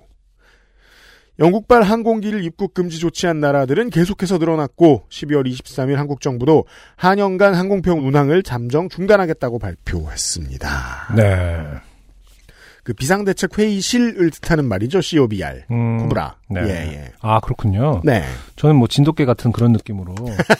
아, 코브라 하나. 어, 방금 진짜 속으로 생각했거든요. 이렇게 아, 각 나라마다 굉장히 그 긴급 상황을 다 동물로 비유하나 보다. 이게 어디서 왔을까? 이런 생각을 혼자 하고 있었어요. Cabinet Office Briefing Room입니다. 음, 그렇군요. 근데 A를 붙여 쓰거든요. 음. 그게 무슨 뜻인지 모르. 그러니까 그 비상 대책 회의 아, 뭐 이런 거예요. 놀라서 하는 소리. COBRD에 A는 왜 붙나? 혹시 뒤에 물결문이 있어요? 영국인들도 물결문이 쓰나요? 실례라고 전해주세요. 자, 분위기 깨진다고. 그렇게 크리스마스와 새해를 잇는 휴가철이 지나가고 새해 첫 월요일을 앞둔 영국은 대혼란에 빠져 있었습니다. 전문가들과 교사 노조 학부모들까지 반대를 하는데도 불구하고 영국 정부는 1월 3일 일요일 저녁까지도 학교는 안전하니 월요일에 아이들을 등교시키라고 강조했죠. 1월 4일 월요일 교사와 학생들은 등교를 했습니다. 이날 오후 2시쯤 스코틀랜드는 자체적으로 자정부터 봉쇄에 들어간다고 발표했어요. 그리고 얼마 뒤 보리스 존슨 총리가 저녁 8시에 공식 발표를 할 거라는 속보가 떴습니다. 그것은 3차 봉쇄의 서막이었지요. 2021년 1월 5일 잉글랜드 3차 봉쇄가 시작됐습니다. 이날 오전 회의에서도 상사는 재택근무만 하지 말고 회사에 나가라고 종용했습니다. 와. 이게 참 음. 한국에만 있는 문제는 아니군요. 네. 오후에 나온 통계에 따르면 1일 신규 확진자 6만 명을 넘긴 날이었습니다. 자기 아이들이 이날 아침부터 학교를 가지 않고 온라인 수업을 시작해서인지 당장 출근하라는 말은 못하더군요. 대신에 2월부터는 사무실에 나가서 일하라고 했습니다. 일단 시간을 벌게 된 저는 알았다. 2월에는 사무실에 나가겠다고 응답했습니다. 1월 6일 한국 정부는 영국발 항공편 운항 중단을 1월 21일까지 연장하겠다고 발표했어요. 점심때쯤 코로나 백신 2차 접종을 무려 12주 뒤에 하겠다는 영국 정부의 방침에 반대하는 영국인들의 청원이 올라왔습니다. 영국의 백신 플랜마저 망테크를 타는 건 아닐지 우려된다고요. 그 백신을 먼저 접종하는 나라들도 언론도 뭐 정치권도 서로 많이 싸우고 합니다. 1월 8일 금요일 오전 상사는 또다시 사무실 출근 타령을 시작했습니다. 그거 하라고 시키네요 위에서 음, 그러게요. 분명히 음. 네가 2월부터 사무실에 나가겠다고 했는데 빨리 날짜를 정해서 알려달라고요. 아 결국 2월 1일과 8일에 사무실로 출근하겠노라 메일을 보냈죠. 그 시각 BBC와 가디언 웹사이트에서는 런던 시장이 중대 상황을 선언했다는 기사가 메인 화면에 걸려 있었습니다. 코로나19로 1325명이나 사망한 끔찍한 날이었습니다. 확진자가 1325명이 아니라 사망자가. 네. 와. 아휴. 재택근무가 가능한 직종은 강력히 재택근무를 권하는 봉쇄 상황에서도 사무실 출근을 하라고 압박하는 상사도 출근한 직원들이 마스크를 쓰지 않는데도 회사 건물은 방역이 잘 되고 있다고 강조하는 회사 대표도 더 이상 신뢰할 수가 없습니다. 지난번부터 이어져 온 영국 정부의 실책과 무능함에 대해서는 말할 필요도 없고요. 네. 그러면 또 하나 이 어, 미디어 혹은 야당의 실수가 엿보이죠? 이 멀리서 보는 사람들 입장에서는. 네. 누가 마스크를 쓰라고 유력한 데서 얘기 안 해준다는 거 아닌가요? 음. 그리고 불특정 다수의 사회 구성원들에 대한 경계심이 늘어나는 건 어쩔 수 없네요. 저희 집 베란다에서 내려다 보이는 아파트 단지 내 공원은 매일같이 마스크를 쓰지 않은 어린이들과 부모들로 북적입니다. 이거 사실 우리 이제 아는데 결과가 뻔하지 않습니까, 이거? 예. 봉쇄령이 내려질 때에만 등장하는 근육맨들이 매일 아침 공원에 나와서 서로 마주보며 운동을 하는데 록다운이 됐을 때만 등장한다면 어떤 시설이 폐쇄됐기 때문에 음. 밖에서 운동을 하나요? 그럴 수도 있겠네요. 당연히도 이들은 마스크를 쓰지 않습니다. 이거 어떻게 이래요? 야. 평소에 요파 씨를 애청해왔지만 사연을 보낸 분들이 좋게 된 상황에도 요파 씨의 사연을 보내면 되겠다 생각했다는 대목에서는 그저 신기하다고만 생각했습니다. 글쎄요, 저희는 유현성 씨가 제일 신기합니다. 네. 보통 이런 상황에는 요파시의 사연 쓸 생각 안 해요. 아무리 그래도. 아 근데 뭐 lockdown이 돼 있기 때문에 네. 어, 할 일이 또 워낙 제한돼 있지 그래요. 않습니까? 물론 잘 하셨어요. 네. 네. 아 그리고 진짜 외로울 것 같아요. 이게 잘 아시겠지만 런던 같은 그 metro city는 전체 인구의 절반 이상이 영국 국적이 아닐 거예요 아마 음. 그냥 거기에 공동체로서 머물고 있는 거거든요. 음. 그러니까 어떤 국가 시스템 안에 일사불란하게 움직일 거란 생각 자체를 아예 안 하거든요. 음. 음, 그냥 진짜 어, 필요에 의해서 만나고 조직되고 흩어지는 그런 커뮤니티로서의 경향이 굉장히 강한 도시이기 때문에 음. 이런 상황을 봤을 때 우리 입장, 그러니까 다른 문화권에서의 생각대로라면 이해가 안 되는 경우 굉장히 많죠. 근데 핵심은 뭐냐면 그럴 때 나만 이상하게 보이는 그게 굉장히 외로울 거란 말이죠. 아 그렇군요. 네, 그러니까 예. 사실은 뭐 어디 가서 하소연할 때도 없고 같이 얘기를 나누기도 애매하고 그렇기 때문에 이제 어, 노트북을 열고 옆바지에 사연을 쓰는 겁니다. 야 이게 저는 정말 그 이것도 여전히 당국의 패턴이나 음. 그 원래 나라의 문화의 패턴이 좀 주요하다고 보는 게 처음 코로나19 발발했을 때부터 지금까지도 안산 같은 다문화 도시들은 네. 아무 일도 없이 일사불란하게 잘 움직이거든요. 음, 훨씬 확진율도 적죠. 음, 그 여러 가지 문화권의 다양한 나라의 사람들이 와서 살고 있음에도 불구하고 네. 그게 되게 만드는 어떤 힘이 있나 봐요. 음, 어, 여튼. 그런데 크게 좋게 되고 보니 안 되겠다. 요파시의 사연을 보내야겠다는 생각이 절로 들더군요. 제가 본격적으로 사연을 쓰기 시작한 데에는 1월 14일 아침에 있었던 정기 부서 회의가 크게 한몫했습니다. 사실 사람들이 많은 도시에 살고 하지만 실제로 저희는 로빈슨 크루소의 일기 같은 것을 읽는 기분이에요. 네. 프라이데이는 언제 나오는 것인지. 어, 요즘은 이제 인종차별 논란으로 아. 각색돼서 빠져요. 아, 그렇군요. 아니면 이제 선지자 같은 걸로 등장하죠. 아, 맞네요. 네. 논란이 뭐야? 잘못했지. 음, 여튼. 음, 2주에 한 번씩 목요일 아침마다 부서 전체 회의를 하는데 이날은 새해 첫 회의라서인지 회사 대표가 따로 들어와 저희 부서 직원들을 대상으로 질의응답 시간을 갖겠다고 하더군요. 아, 잠깐만. 그 로빈슨 크루소에서 프라이데이는, 아, 원작에서 프라이데이는 진짜 그거구나. 실제 그건가? 흑인인가? 그 네. 안에서? 아, 저는 그걸 생각, 착각했어요. 저기 뭐냐. 배구공. 아, 윌슨. 아, 윌슨을 얘기한다는 거. 캐스터웨이. 아, 아.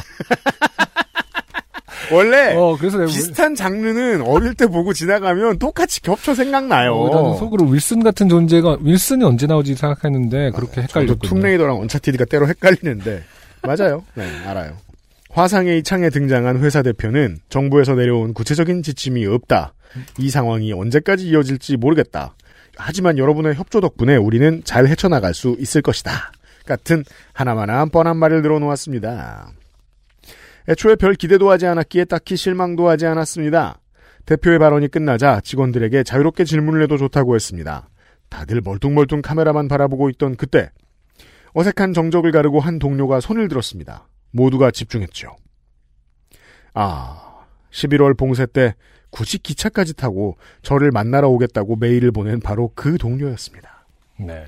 그녀는, 그녀는 너무나 진지한 목소리와 표정으로 회사 건물을 정식으로 열게 되면 다 같이 축하 파티를 했으면 좋겠다고 진심으로 호소했습니다. 이게 이렇게 슬쩍 지나가다 보면 죽자 파티인 것처럼 이렇게 코로나19로 인해 하루에 1,500명씩 사망자가 발생하고 있는 이 시국에 대체 어떻게 저런 발상을 할 수 있는 것인지. 설령 팬데믹 이후를 꿈꾸며 축하 파티를 여는 희망찬 상상을 했더라도 혼자 조용히 생각하고 말 것이지. 이렇게 부서회의에서 진지하게 회사 대표에게 건의할 일인가요? 다른 사람들의 반응이 궁금하네요. 음. 아, 다들 그렇다고 좋아하고.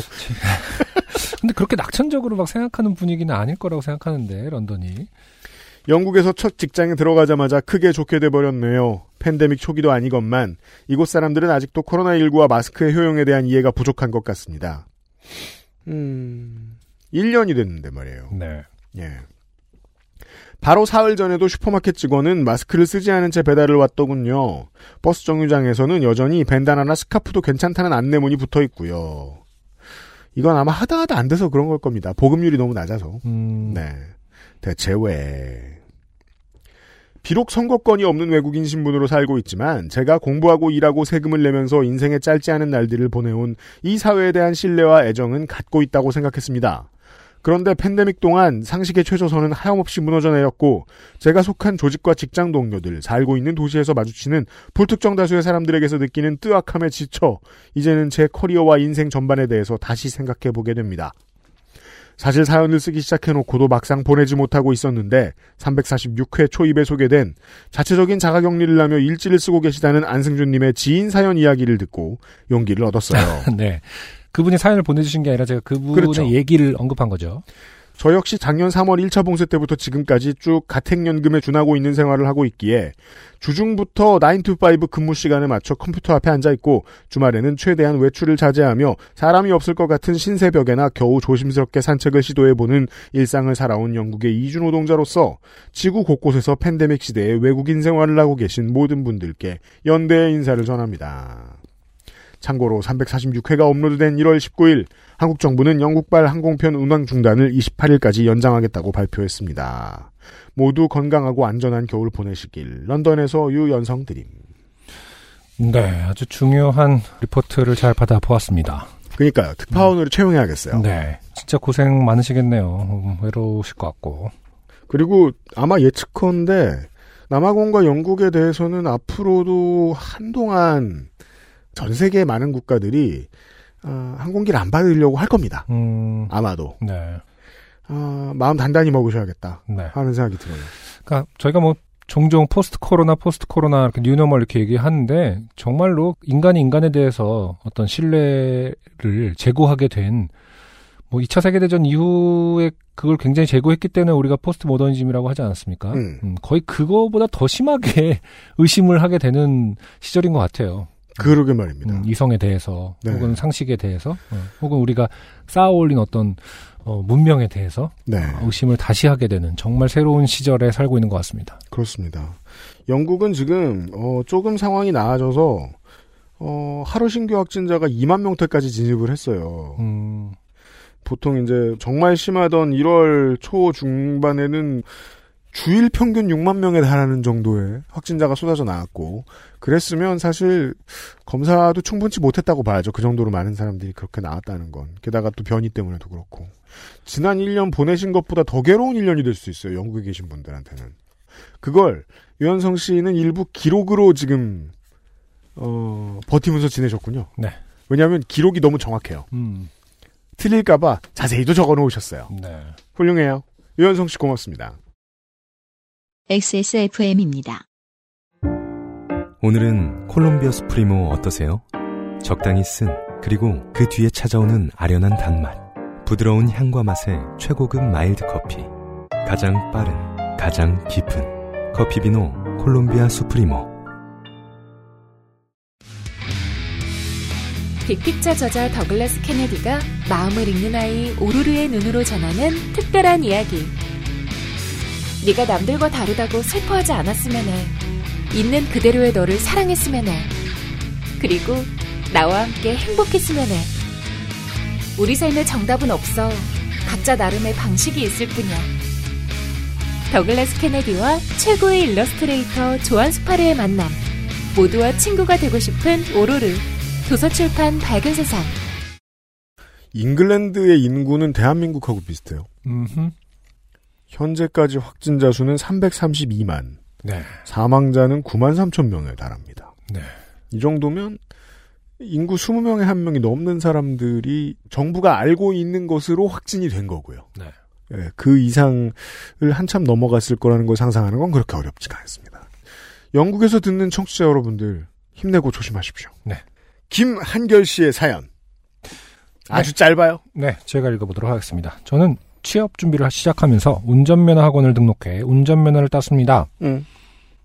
필기 시험 역시 운전면허 학원을 통해 같은 학원 수강생 분들과 다 같이 가서 보았죠. 네.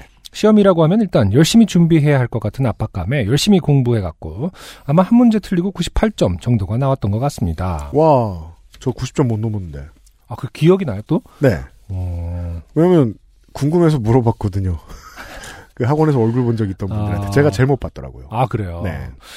근데 뭐 우리 때는 막 그런 얘기 있었잖아요. 너무 높은 점수 받는 게 바보라고 딱 뭐 60점인가 70점 넘게 하는 게 제일 효율적으로 음. 패스했다고 막 그 자랑하고 그러지 않았었나요? 그 에너지 아껴서 어디다 쓰려고. 어차피 무능한 주제들이. 제- 제가 열심히 공부했기 때문에 이런 말 하는 게 아닙니다. 네. 시험을 금방 마쳐서 학원 본고차에 돌아와서 앉아 있는데 저보다 먼저 돌아온 분이 계셨습니다. 그중 한 아주머니께서 친구와 전화를 하고 계셨습니다. 목소리가 커서 통화 내용이 잘 들렸기에 그분이 공부를 하지 않고 찍었지만 62점으로 합격했다는 사실을 알 수 있었습니다. 아, 그렇군요. 더욱 재밌는 건 이어지는 이야기였습니다. 시험 전날 점집에 가서 점쟁이에게 운전면허 필기 시험에 붙을지 물었는데 그 점쟁이가 이번에는 떨어지고 두 번째 붙는다고 말했는데 자기는 한 번에 붙었다며 그 점쟁이 순 돌팔이니 거기 가지 말라고 흉을 보시더군요. 그 점쟁이도 커트라인이 60점이니 웬만하면 붙는다고 말해줄 법도 한데 시험 전날 붙을지 말지 점이나 보러 왔으니 떨어질 게 분명하다고 생각한 것일까요? 아마 그 정도 판단을 하시지 않았겠느냐, 아, 그 역술인도. 그렇죠. 아, 그러니까요. 네. 눈칫밥인데. 그렇죠. 이게 그 셜록 홈즈 같이 그 어떠한 모든 행동 하나하나 패턴으로 분석할 수도 있, 잖아요 그러니까 네. 그랬을 때 아, 이 사람은 붙을 수 있는 확률이 굉장히 적은 행동 패턴을 갖고 있다. 시험 전날 여기로 오다, 오다니. 이게 한 2012년, 13년, 14년 이때쯤까지만 해도 가끔 가다가 네. 내일 수능인데 뭐 응원해달라 음, 뭐 이런 사연도 오고 그랬는데 제가 한 번 크게 혼낸 다음부터 오지 않거든요. 전날 이걸 보냈으면 당신 성적 뻔하다. 열심히 살아라. 여하튼 운전면허 필기시험에 네. 붙을지 말지를 점집에 가서 물어보는 사람도 있고 그걸 틀리게 점쳐주는 사람도 있다는 게 놀라워서인지 기억에 많이 남는 일이었습니다. 사연 읽어주셔서 감사합니다. 항상 건강하세요. 음, 네. 그렇죠. 이런 사람들이 있기 때문에 어, 우리가 지금 포스트 코로나 시대 에 서로가 서로의 다름에 다시 한번 새삼 놀라고 그런 거 아니겠습니까? 축하 파티를 하자고 막 약간 이러면서 그러니까 말이에요. 어, 시사가 좀 덜 들어가 있는 탐사보도 프로그램들 있잖아요. 음, 뭔가 저 사람 왜 저래 싶을 사람들 찾아가지고 소비하게 해주는 사람들로 하여금. 네네. 그런 거 볼 때마다 느끼는 건데, 그, 아니, 사회에 어떤 외로움의 덩어리가 있는데, 거기에 가장 못 이길 것 같은 체질인 사람들이 있을 거예요, 분명히. 음, 점도 전 외로워서 본다고 생각하기 때문에, 뭔가 기댈 데가 없어서. 아, 그럼요. 어떤 심리학 상담의 역할을 충분히 한다고 하는 얘기도 있던데. 음. 아무튼 찾아가면 어떨지가 저는 항상 궁금하거든요. 음, 이렇게 한다고 했는데 난 붙었어 이런 식으로. 그러니까 그, 그 다시 와서 후기를 어, 얘기해줘. 어, 그런 사람이 있 지 보통은 이제 있지 않잖아요. 뭐 어디엔 있을지 모르겠습니다만. 어, 그런 게 그런 게 제일 궁금하긴 해요. 만약 그랬을 때 어떻게 대답하는지. 근데 그 대답들도 다 사실은 정해져 있을 것 같긴 하거든요. 그러게요. 틀리면 환불 뭐 이렇게 음. 붙어 있는 내가 곳은 어저께 없잖아요. 내가 어저께 그렇게 얘기했기 때문에 당신은 붙었다. 음. 어. 그렇죠. 오기가 나지 않았어? 막 약간 공부했지? 공부 안 했다 하더라도 당신의 어떤 부분이 그걸 각성하게 했다. 내가 그것을 깨우쳤다. 뭐 이렇게 말할 수도 있고. 음. 그러면서 이제 다시 그 다시 찾아온 사람을 또 혹하게 할 수 있는 능력들도 있는 걸 수 있잖아요. 그렇죠. 음. 네. 음. 혹은 시험 결과가 아니고 음. 다른 문제일 수도 있다. 음. 지금 집안에 어른이 돌아가셨을 것이다. 라고 돌려보내거나. 다시 따지러 갔는데 지금 운전면허가 중요한 게 아니야. 이래버리면 네. 네. 당신이 다시 오게 하려고 내가 이런 얘기를 한 거다. 그러면 또 그걸 오 하고 들으실 분이 소비를 하시기 때문에 보통. 음. 네. 김한결 씨 고마워요. XSFM입니다. 불량각질 제거, 과잉피지 배출, 모공 클리닝까지. 엔서 나인틴의 anti blemish purifying toner와 all over serum, 그리고 spot 크림. 오늘 엔서 나인틴 anti blemish 제품군을 만나고 면세점은 잊으세요. 피부 트러블 케어의 해답을 찾다. 엔서 나인틴.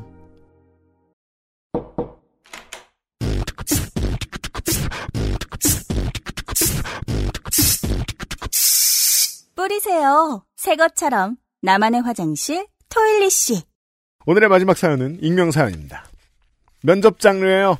저는 면접을 싫어합니다. 살면서 경험했던 짜증나는 순간을 꼽으라면 아마도 취업 면접을 높은 순위에 올려놓을 것만 같습니다. 무거우면서도 가식적인 분위기도 마음에 안 들고 면접관에게 지고 들어가는 것 같은 심리적 압박감도 상당하죠.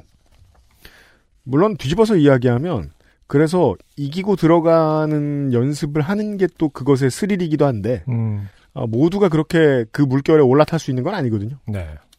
면접을 봤던 날이면 피곤함에 곧장 집으로 돌아와 그대로 잠을 청했던 기억이 납니다. 그래서인지 저는 면접을 참 못 보는 편이었습니다. 떨리는 목소리는 기본이고 횡설수설 묵묵부답 등 면접 도중에 뛰쳐나가고 싶은 때가 한두 번이 아니었습니다. 어, 횡설 수설은 이해가 가는데. 무슨 고추장 얘기하셨나요? 음, 묵묵부답은 보통 면접에서 묵묵부답은 거의 없지 않나요? 묵묵부답은 말 그대로 아무리 얘기해도 대답을 안 하는 건데 그러니까 머뭇거릴 수는 있지만 대답을 안 한다. 입이 차마 떨어지지 않는다까지는 이해 갑니다만은. 이에 대한 자책과 자성의 시간을 가진 뒤에도 막상 면접만 들어가면 막막함에 죽을 순이 환장할 노릇이었죠. 아이러니한 건 면접의 잼병일수록 면접을 더 많이 봐야 한다는 사실이었습니다. 네. 아, 명문입니다. 네. 덕분에 숱한 탈락을 겪으며 원치 않는 면접 경험들을 쌓게 되었습니다. 중소기업, 대기업, 금융권, 공기업, 협회, 병원, 대학교 등에서 실무 면접, 임원 면접, 인성 면접, 토론 면접, PT 면접, 등산 및 음주 면접 이런 것도 있어요. 와. 을 보며 그동안 받은 면접비가 노트북 한 대 값 정도 됐을 때쯤에는 어느 정도 감이 오기 시작했습니다. 네. 물론 지금의 회사에 붙은 건 행운에 가깝지만 말이죠. 서론이 길었지만 제 사연은 그동안 면접을 보면서 있었던 에피소드에 관한 내용입니다. 첫 면접. 운 좋게 서류와 필기 시험을 통과하고 생애 처음 마주하는 면접 전형에 대한 기대감에 부풀어 있었지요. 처음이라 그랬는지 당시에는 긴장을 많이 하진 않았던 것 같습니다. 역시 면접은 자신감이지 하는 마음으로 대략적인 자기소개 정도만을 준비하고 면접에 임했습니다. 막상 면접을 경험해보니 생각보다 가식적인 문답에 새삼 놀라게 되었습니다. 아, 이건 남들의 문답인가 봐요. 네. 면접관. A씨는 이메일 주소가 특이하네요. A씨. 네. 저는 이메일 주소도 네. 저는 이메일 주소도 하나의 자기 PR이라고 생각해서 그렇게 만들었습니다. Wow. 음. 진짜 이런 대화를 한다고요? 근데 이런 거는 굉장히 많이 들어본 어떤 문장인 것 같긴 한데요. 이런 거 좀 유행하지 않았나요? 이렇게 대답하라라는 어떤. 그러니까 저는 답변도 이상하지만 음. 이 질문은 하면 안 되는 질문 같아요. 음. 굳이 뭐 멀쩡한 답변을 들을 수가 없어요. 그렇죠. 여튼 음. 면접관 B 씨는 취미가 발 마사지라고요? B 씨. 네, 제가 중국에 있을 때 배웠었는데 제가 입사해서 면접관님들도 해드릴 수 있었으면 좋겠습니다. 좋겠을 건 또 뭐예요? 내가 이런 걸 이해해 줄 수 있는 건 그나마 이제 많은 사람들의 습성을 보았을 때 네. 손톱 발톱 발라주는 것 정도. 그건 해주고 싶다는 거 내가 이해한다. 이제 음. 난 원하지 않아도 다른 사람들이 원한다는 걸 아니까. 네. 발 마사지는 아이그. 다음. 속으로 웃기고 들 있다고 생각하던 중 질문의 화살이 저에게 날아왔습니다. 면접관. 어, 땡땡 씨는 왜 아르바이트를 했었던 H기업에는 도전, 도전하지 않았나요? 저. 아, 거기는 시험이 너무 어려워서요.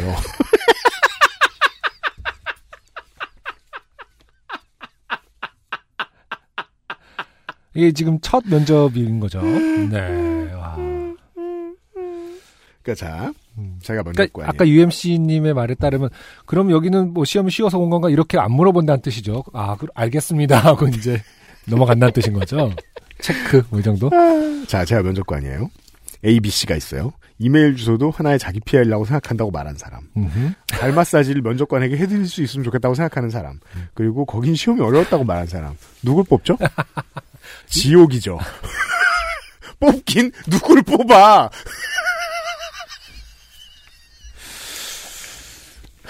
그렇죠. 음. 그 기업은 제가 아는 한 가장 어려운 필기 시험 난이도를 갖고 있었습니다. 면접관. 끈기와 도전 정신을 자신의 강점이라고 했는데 앞뒤가 안 맞는 거 아닌가요? 아, 이 아는 아가 아니라 아 이거 아닐까요? 아, 무릎을 치며. 이래서 다들 면접관 면접관 하는구나 이러면서 압박, 압박 잘하시네요. 평가하고. 우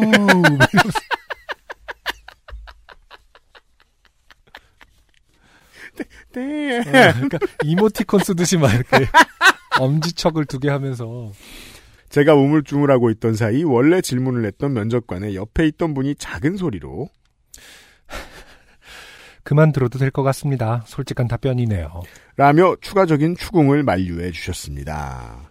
그분이 고마웠지만 이미 면접은 망했다고 봐도 무방한 상황이었습니다. 이후에 있던 일은 잘 기억이 나지 않습니다. 여기서 성격을 알 수 있죠. 그분이 고마웠지만 해서 굳이 고마워하지 않아도 될 것 같은데 음. 또 그게 또 어, 배려를 해줬다고 생각하실 수도 있나 보네요. 음.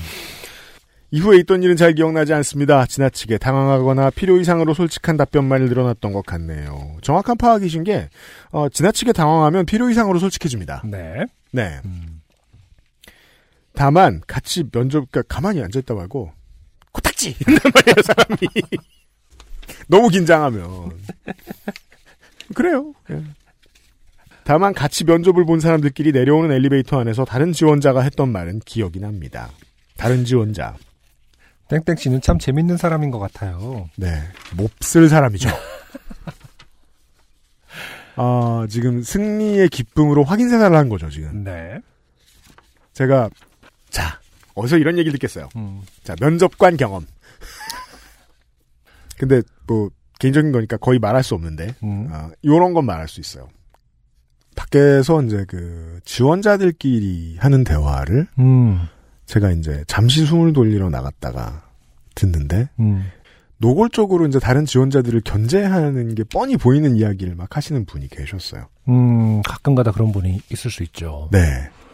어, 시겁하더라고요. 아, 저 사람은 회사 들어오면 정치하겠네? 음, 그게 너무 무서웠던 기억이 나요. 네. 그런 사람이었던 것 같아요. 땡땡 씨는 이- 참 재밌는, 음. 재밌는 사람인 것 같네요. 네. 음, 반해서 하는 말은 아니거든요. 네. 정말 재밌어서 하는 말은 아니죠. 네. 당시에는 뭣도 모르고 멋쩍게 웃으며 헤어졌지만 시간이 좀 지난 후에야 알게 됐습니다. 그 말은 바보구나 내지는 고맙다라는 의미였다는 것을. 네. 두 번째 도전한 곳. 한 번 와봤던 곳이라 면접장 분위기도 편안했고 인사 담당자도 낯이 익어 친숙한 느낌이 들었습니다. 음, 두 번째 도전한, 같은 곳을 두 번 도전했다는 뜻은 아닌데, 어쨌든. 그렇죠. 다른 데를 두번 네, 도전하셨나 봐요. 우연히 한 번, 음. 아, 아, 면접장이라는 곳의 분위기를 이제 알게 되었다. 그렇죠. 네. 그동안 쌓인 면접 경험치를 바탕으로 오늘은 잘 해내리라 다짐했고 두 번째 도전이기 때문에 저를 좀 더 좋게 보진 않을까 하는 헛된 기대감을 안고 면접장에 들어갔습니다. 분위기는 나쁘지 않았습니다. 평이한 질문과 답변들이 오갔고 다른 지원자들보다 내가 경쟁력이 있을 것 같다는 생각마저 들기 시작했습니다. 네. 아, 네. 이렇게 펌프를 넣어야죠. 음흠. 바로 그때였습니다. 면접관.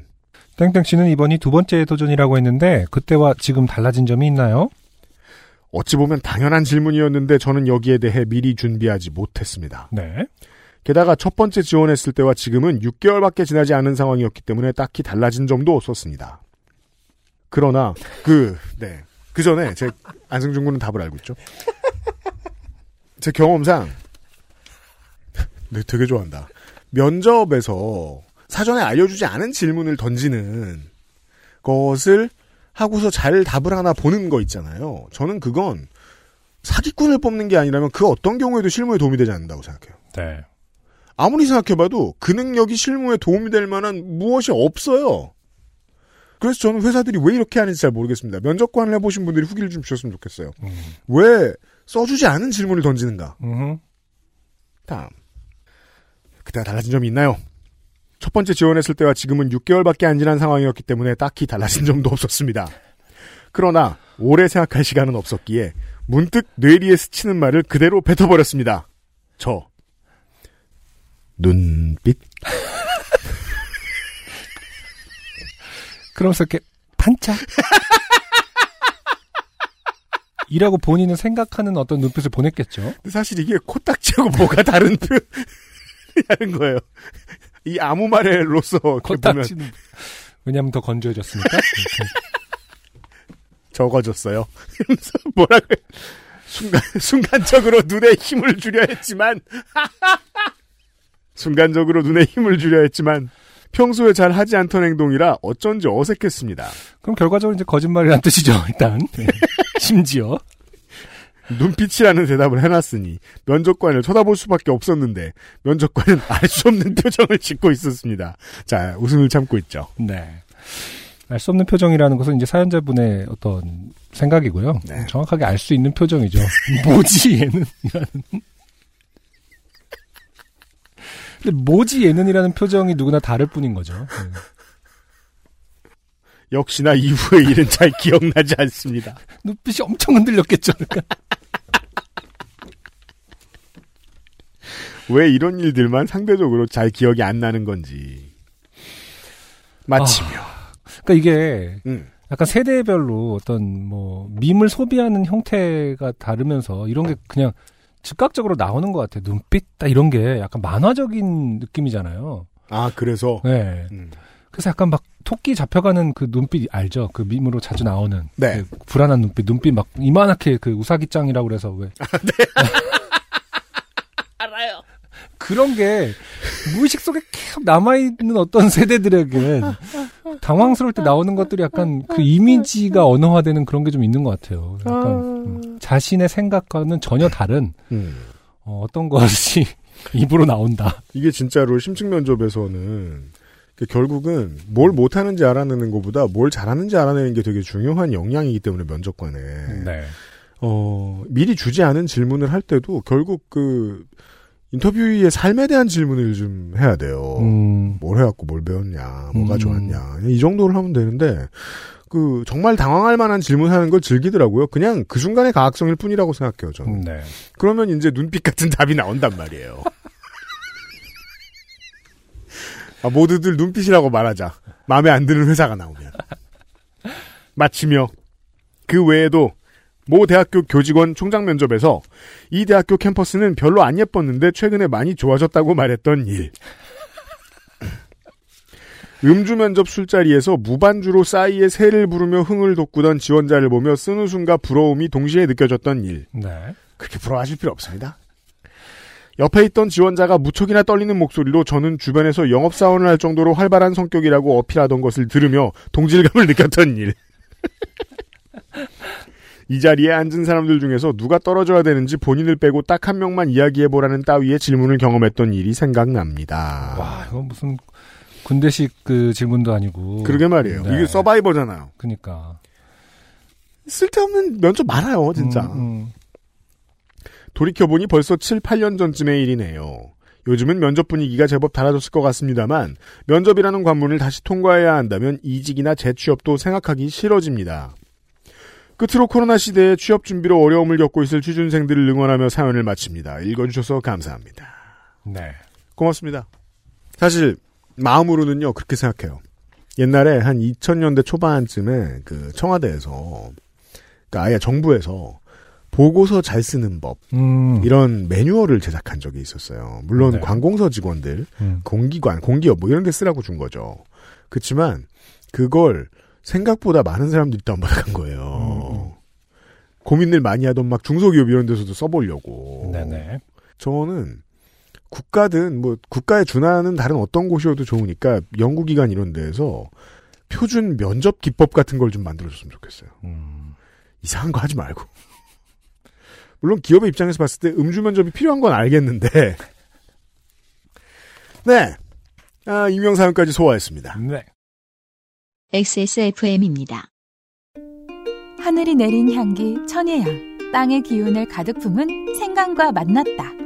청정의 섬 제주로 떠나는 향기로운 산책 내 책상 위의 제주 Tasty Island 제주 천혜향 ginger tea 어, 끝으로 잠깐, 어, 탈락자를 좀 알려드리고, 네. greatest를 뽑죠. 어, 박미땡 씨께서. 그, 썸남, 옛날 얘기예요. 썸남이 새 차를 뽑았다는 거예요. 네. 어, 빨간 스포츠카였대요. 그래, 나갔대요. 근데 나갈 때, 왜 렌즈를 끼려고 하다가 렌즈를 떨어뜨리면 보통 렌즈를 떨어뜨리는 곳에는 개수대가 있죠. 네. 렌즈가 없어지는 때가 있어요. 음, 개수대로 들어가 버렸구나. 저도 한 번 경험해 봤어요. 음. 그러고서 이제 렌즈를 다 벗고 나갔을 거 아니에요? 네. 빨간 스포츠카를 타고 어, 대천 해수욕장까지 가서 어, 이 남자가 아니었다는 사실을 알게 된 음? 다른 남자랑 왔다는 사실을 알게 된 남의 차였던 거죠. 그게 가, 가능한가요? 몰라요. 아, 너무 약간 무슨 땡투쇼 같은 사연 아닌가요, 이거? 네. 여러 가지 면에서 음. 뽑아주고 싶었지만 네. 뽑기 싫은 그런 사연이었어요. 근데 그쪽도 렌즈를 빼고 운전을 했나요? 그럼 빨간 스포츠카는. 아니, 뭐 자율주행 차를 타고 간 것도 아니고. 미래에서 온 사연 아닙니까? 이, 이분 테슬라 직원. 아니 뭐 현, 현기도 하니까 현기 전기차 직원. 네. 아무튼 탈락하셨고요. 네. 네. 어, 소개된 분들 중에서 아, 자랑스러운 이달의 greatest를 뽑읍시다. 2021년 1월에 어, 요즘 팟캐스트 시대 greatest를 뽑아야 될 시간이었습니다. 네. 이분들은 greatest 팟캐스트에 소개가 되게 되고요. 네. 이 중에 한 분은 월장원이 됩니다. 음흠. 344회의 지인 씨. 네. 하루 걸러 고기 굽는 냄새가 옆집에서 나는. 음. 술 냄새가 나고 빗소리가 나는. 네. 옆집 사업장 이야기. 네. 음. 자기가 가면은 5인 이상이니까 못 간다. 못 낀다. 는. 아직도 못 끼고 있는지. 어, 끼지 말아야 됩니다. 네. 344회에는 또 있어요. 이경수 씨의 어, 디스코 팡팡 사연. 아, 그렇죠. 네. 음, 어, 개과천선 하신 키높이 깔창이 음, 가운데에 가서 음. DJ께서 죽고 싶어요. 이경수 인생에 더 이상의 민망함은 없다. 그렇죠. 창피함은 없다. 네. 오늘 사연 보내신 그 면접 사연 보내신 분이 이분을 만나보셔야 될 텐데 말이에요. 네. 아니구나. 뭐하러 이경수 씨를 만나요? 디스코 팡팡을 타봐야죠. 하지만 누구나 이경수 씨처럼 극복할 수 있는 건 아니거든요. 그 역경이 같다고 네. 결과가 똑같을 수는 없거든요. 누구나 그렇게 빨리 삭제할 수 있는 건 아닙니다. 자신의 기억을. 네. 그리고 저는 347회에 황순영 씨의 음, 어, 얍삽한 언니를 두신 얍삽한 황순영 씨의 사연. 쿠순영 씨. 사연이 굿이었기 때문에 뽑았고요. 음흠. 또한 347회에 어, 샌디에이고의 김효은 씨. 음, 공화당원 신랑이 복수뉴스를 보다가 음, 코로나19에 걸려온 요 사연까지 음. 저는 이렇게 했어요. 네. 네. 어, 그리고 저 같은 경우에는 잠깐이나마 고등학교 시절을 되돌아보게 한 약간 이제 오랜만에 온 추억 사연이죠. 안양의 고등학교 사연. 그렇죠. 네. 음, 언덕 위의 학교에서 과묵한 어, 선도부. 음. 어, 아직까지 어떤 면이 더 좋았는지는 모르겠어요. 그냥 과묵한 고 선도부 였다라는 특징만 있는. 나를 안 좋아해서 좋아한 거 아니야. 아, 아무튼 그럴 수도 있죠. 네. 음, 음. 언덕길에서 미끄러지셨던 심예슬 씨의 사연. 네. 345회였죠. 음. 그것까지를 추가하고 싶네요. 그렇습니다. 이렇게 다섯 개의 사연. 네. 어, 요파시 그레이티 스티츠에 가셔서 곧 확인하실 수 있게 됩니다.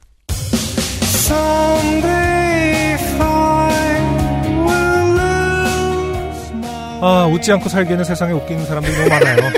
그니까요. 네. 아니 사람들은 똑같이 산단 말이에요. 고추장에 밥 비벼 먹고. 네. 면, 면접 보고. 어, 흔들리는 눈빛을 면접관에게 보여주면서 별거 아닌데. 살고 있습니다. 저희들은 참기가 어렵다. 음, 네. 모두 우리들의 모습이죠. 안 웃고 진행하는 것은 당분간 포기하도록 하겠습니다. 요즘은 팟캐스트 시대 348번째 시간이었습니다. 안승준 군하고 UMC의 책임 프로듀서였습니다. 다음 주 이 시간에 어김없이 다시 찾아뵙도록 하죠. 늘 조심하시고요. 감사합니다. XSFM입니다. P, O, D, E, R, A.